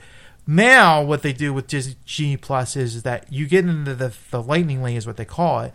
You walk in, they stop everybody and let you on because the shit out of me. Could you imagine being like the next person going, "Okay, we're gonna do a haunted mansion." Excuse me, sir. Hold on for a second. And then these 15 people walk by, and you're like, "Motherfucker." That's the look I got every time. And I go, "I appreciate your principles, but I'm only here for a few days. Fuck you, peasant. Make way. I paid for this. Step aside." I mean, guys, you probably didn't even plan for this. Because that's the thing. You know how much overtime I had to work so I can just look at you and act like you don't exist? Because of the look, because everybody stares at you. Of course. Who the fuck are you? That line goes like constant flow. So like all of a sudden you see this empty area, and because a lot of people are going, "What if I jump the gate? Right. What if I jump this railing? Yeah, who's going to stop me? I can just jump over here." Right. Yeah, there's somebody stopping you. And they say because you have to. You swipe it twice. You swipe it when you start in, and you enter, and as you go through, when you get to the second part, just to make sure. Like you can jump the gate, they get you again, type of things. You do it twice, basically, to make sure. All I was thinking about is that's how they got the Jews on the train. I don't care. Everybody's like they're tracking. You know, there's a fast pass, sir. You just right into the chambers. How much is it? Don't worry about it. See, everybody makes jokes and all, and I like it. Like, I hate it. I hate paying for it. I really do. Right, but you love every minute of it. I loved it because it's just fuck, I don't want to pay this much. God damn it! But and that moment, you're hot and you're tired, and you're going, "Fuck you, peasant! I'm gonna be enjoying this ride." My brother-in-law was standing there, and he goes, and we were getting on stuff, and he goes, "This is unbelievable," and I go, "I know, right?" And he goes, "How much does it cost me?" And I was about to say, and he's, no, don't tell me. Right. He goes, "No, it'll be magical." Because it's like, just tell me, because we were paying for it. And they had to pay their share at the end. And I was like, he's like, "Just tell my wife what the total is, and don't even tell me, because I know it's going to be something ungodly." Right. It's going to be something ridiculous, and I'm going to get pissed off. Right. Just enjoy it. Just enjoy the ride. But I would hate that look. Would be like, first of all, there's confusion. Why is the line stopping? Right. Second, you see people walking up and go, are they famous? That's the second question that goes on through your head, is because, okay, I'm next in line. You stopped me because you're getting somebody else who's going to come walking by. That person better be important because I'm next. Right. And then a family of four walk by that don't look at all important, you know, and you're going, wait, what? Whose parents are those? Like, whose kids are those? Like, is like you because your head doesn't want to wrap around that there's another way of doing it, and you're going, oh, this guy, this schlub here must be the uncle of, you know, like somebody famous, right? You know, like he's an Imagineer, right? Someone called ahead and it was like, hey, you know, Ed's coming. You better make room for him. Well, the thing that gets covered, because I've been on the other side where I've waited the long line or whatever. And you, like, it stops, and there's, like, nobody. And you're like, or, like, two people go by, and, like, now you're, like, ready to go. And they won't let you go because they're waiting for more people that did the lightning landing past, and then they let you on. And you're like, well, there was nobody. Like, why can't you just let me go on? Step the next set of people. Like, fuck around with next. I'm next. I'm now waiting an extra 10 minutes for nothing. Right. Like, I'm watching an empty space. Right. And you're just like, there's some guy just looking at his check or holding his ear, like, they'll be here, talking into his wrist, going, 5 more minutes, like, because I'll be honest, there's a couple times, this is gonna sound terrible. This is where Ed, you find out what a disgusting human being Ed is. This is where Ed turns into the 1%. Because I've gone up to the lightning lane, and you get to that part where they're like, the next stop is getting onto the ride. Right, it's like they are telling you what queue line to get into to get onto the line thing. But like, I've gotten stopped like twice. I'm like, hey, I paid for this. Excuse me, I paid for this goddamn line. Call me sir, goddammit. So the thing was is they before I got there they started letting on the regular riders, so it was like 2 or 3 people. You're like, whoa. so like I think before I could say anything they would let me on, like, you know, like, okay, they would stop everybody and you hear a bunch of people going, what the fuck? Who's that guy? And you're like, meep meep, see you later fuckers. Flip of the bird. Suck on this. Tick that. Plan ahead, bitches. Get up early in the morning like I did and pay for it. You have to oh my god! But it's just because, like I said, there's a couple times I've gotten like kind of furious, like for that brief moment, going, "Whoa! Like, why are you? Why am I stopping? I paid for this." And then they let me on. I'm like, "Oh, okay." Like, that's right. You know your role. Like, what do you tap me for? I paid. Like, clutch your pearls. Like, I can't believe. Oh, okay, it's better. It's like a split second. But a couple of times, like, what? How dare? Oh, okay. Good. Oh, all right. It's fine. Yes. You get so mad over a line. Like, no, you don't understand. I paid for this. Because like the first couple times you do it, you're kind of like unsure about it. Like you're like it's weird feeling and that type of thing. Because all these people are now staring at you. And you're like, oh, okay. Daggers. You're going, sorry. Yeah, sorry. Like, excuse me. I care about my family. I planned ahead. Sorry. I don't hate me for having a. A savings account. Saving for all this money for this. I've been saving up for a year. Sorry, I apologize for being responsible. But then after, like, you know, like a day, you're like, fuck you. You're like, get out of my way. 3, you're like walking in. Pushing over little kids. Excuse me, kid, you're in my way. Because every goddamn time I want to do that, I really want to push a kid over. First time so like, excuse me, stay tuned. Get the fuck out of my way, kid. Because it's like you get in line, especially like you're like when we used to do the standby when we do the standby line, and you're standing there, and there's kids, and they're just playing, and then they're pushing each other, or you know, like roughhousing, and then they one hits you, right? One bumps into you, and their parents aren't doing shit, right? All you want to do is grab by the scruff of the neck going, I know what happens to the missing kids in here, and let go. Because I am the reason why kids go missing in the park. Because there was one. There was these two women. They were talking. They had wine in their hand, and it was a long night. It was a hot day. Hot day, got my wine.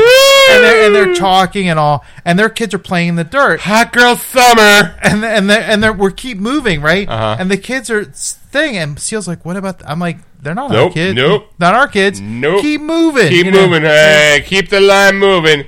So, and what's going to happen is now those two ladies are going to get out of line because they can't find their kids, and they're going to be all panicky, and then they're going to demand to get back in line. Disney's going to go, "Did you pay for that fast pass? Nope, fuck you." But it was funny though, because like after a while, like one of them would realize their kid was missing, right? And it was like, you know, it was like Tyler, you know, like such a snobby white person name, Tyler, Tad, Sylvia, where are you? Oh, Philip, come here. Yeah, Philip was another one. See? Philip was the other one. Asshole white kid name. That's right. But it was just and then they would come, and then they would play in that dirt, and then we would move forward. Right. And I'm like, Seal, don't even worry about it. We're in line. Like, you know, if they want to play with their kids in this line, like, let them. We'll go buy them. I don't care. Right. You know, type of thing. But they wouldn't lose their place. Like, they just kept moving. You know, type of thing. Sure. So eventually, we get to the part where there's these metal rails, and a couple of times I was thinking, I bet you I could trip the kid in the kid's face and hit their... And you know it's hot metal. No, it was inside at this point. It was cool because of the air conditioning. But I think if I trip the kid, if he hits his forehead, maybe like his teeth will pop out and they have to leave, you know, and then they'll, you know, we won't see him for the rest of the day at the parks, you know, like that. Right, some random, you get random violence to these people because they're just irritating the shit out of you. Right. Yeah. Because there was another time, like, we were in line for food, and it was, what they call the counter service, and they have these metal railings that separate the lines because there's so many cashiers and all that type of thing. One kid's hanging on it, right, type of thing. A person that works there, a cast member works there, comes up and explains to the parent to please let their kid not do that because another kid did that, fell on their face, and got hurt, right? Got hurt, type of thing. So we would please don't do that, right? So the father tells him to stop doing it, right? And he's standing there and he's looking off like into space or whatever, he's looking at the sign or whatever, and the kid starts doing it again, right? And I'm thinking, and I'm like fall, like right, yeah. Now like, at this point you're going, hey, you were just now I told you once. Stop it. Right. Well, like I said, the cast member left by that point. Right. Because he's like, I did my job. Right. I'm going to go, and now it's somebody else's problem. Right. And if that kid climbs up on it and he falls, we're just Disney now. Disney now is not liable because we gave you the warning. It's now your responsibility to keep that little rugrat in place. Because I'm thinking, oh, if I just give him a little push, like, you know, like a little tap, will he fall to the ground and break his skull open? Get a little pocket taser. Hit the metal. That's a good idea. You're nowhere near the kid. You're just touching the metal with the zapper. Oh my god, I got shocked. What? That's crazy. Look, no, I didn't. It's like, that's genius. Because that's the thing. They're so fucking annoying. You just they get on your nerves. Right. Like, this magical place isn't for you. It's for me. You know what? You're trying to make memories, kid. Here's one memory. You're pissing off an old white dude.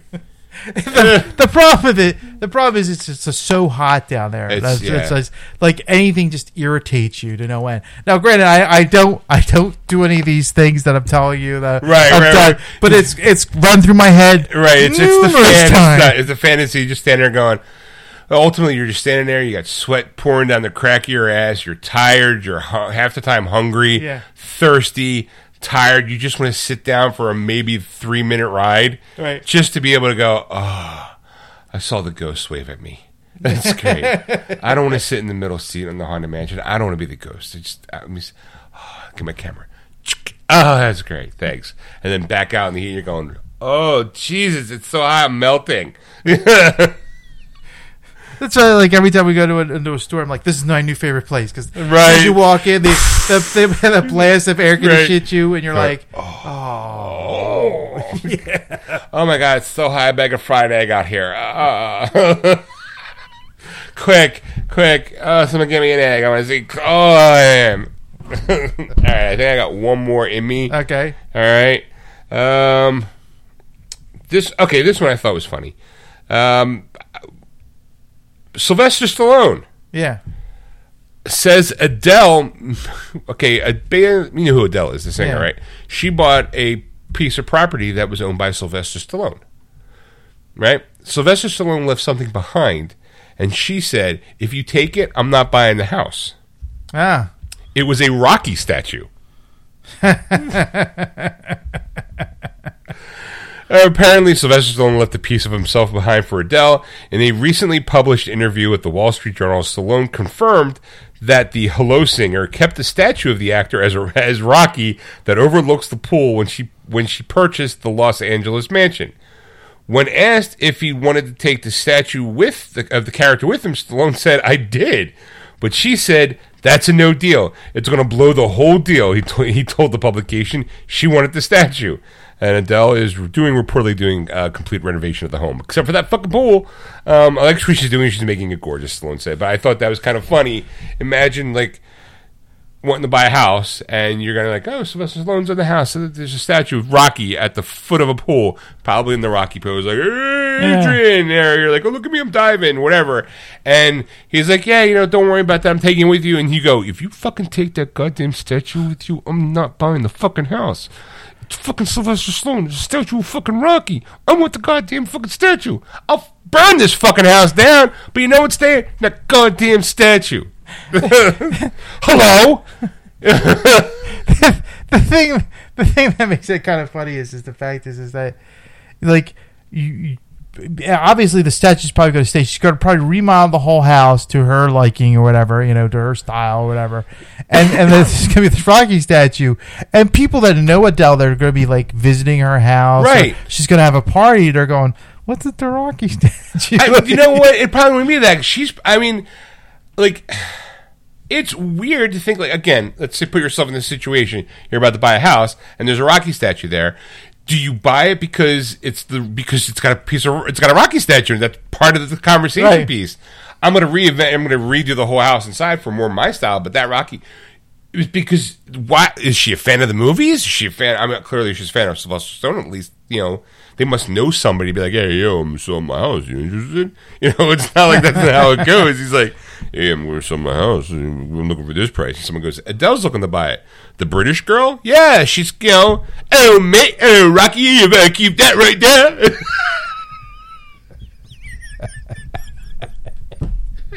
Oh, my God.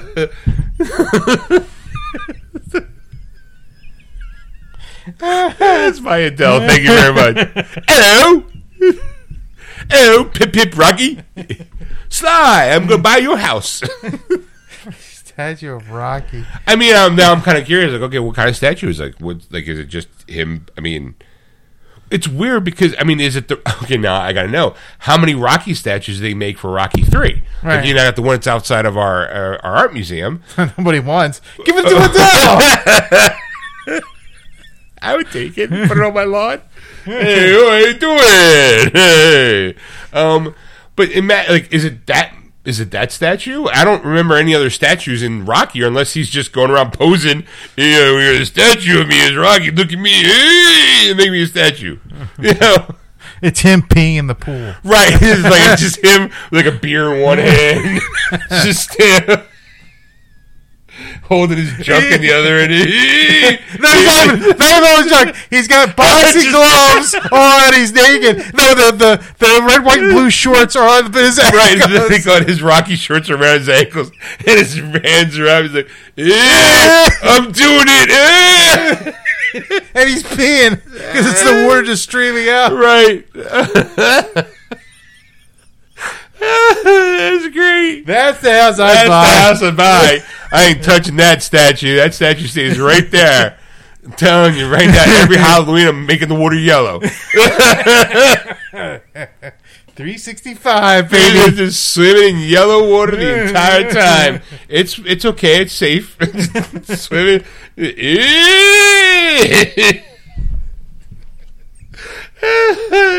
Great. Slapping that bare ass. Way to go, Rocky! Hey, way to go, Rocky! You walk by. Way to go, champ!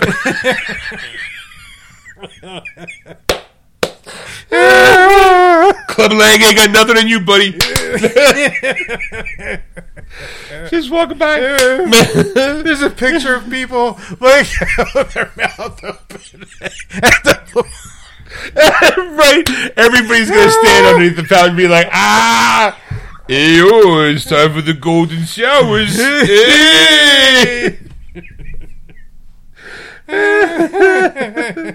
You can do it, Adrian. It's great. I just think it's fascinating that I mean, again, is she a Rocky fan or just a Sylvester Stallone fan? Because I would be like, as a person who likes the Rocky movies, yeah, sure. But if he's just a fan of Sly, and also it's kind of funny because she's from across the pond, right. You kind of think that Rocky's more like an American kind of movie. You don't really know what kind of an impact that character has around the world. Right. You know, like Stacy always eye rolls her, you know, gives the big heavy eye roll whenever the name Rocky comes up because she doesn't get it.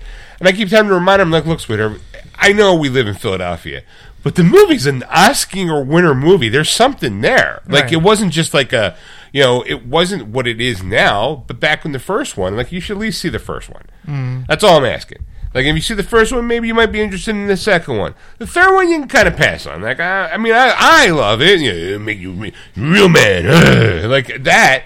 Fourth one, just for the speeches. Yeah. If I could change, you could change, if I could change. Woo! Standing there peeing, and that's how win is done.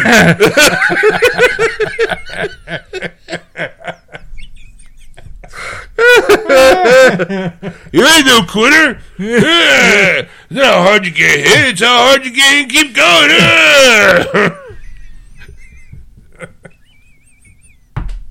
In the wintertime, the water just freezes. Oh, it's LA, so it's never gonna freeze, but you may do something. You know, Halloween, you actually make it red. Right. He's peeing blood. You're like, oh, my God, he better go get his prostate checked out or something, because that looks like he needs a doctor. Thunder Lips hit and Spotty slammed him a little too hard. Ooh, yeah, that'd be great. You're Asian, I'm a peeing. Or when we were adults, we were like, European, yeah. European, I'm a peon. I love it, Rocky. Hey, I must buy it. I must have it, Rocky, mate. I'm so horrible.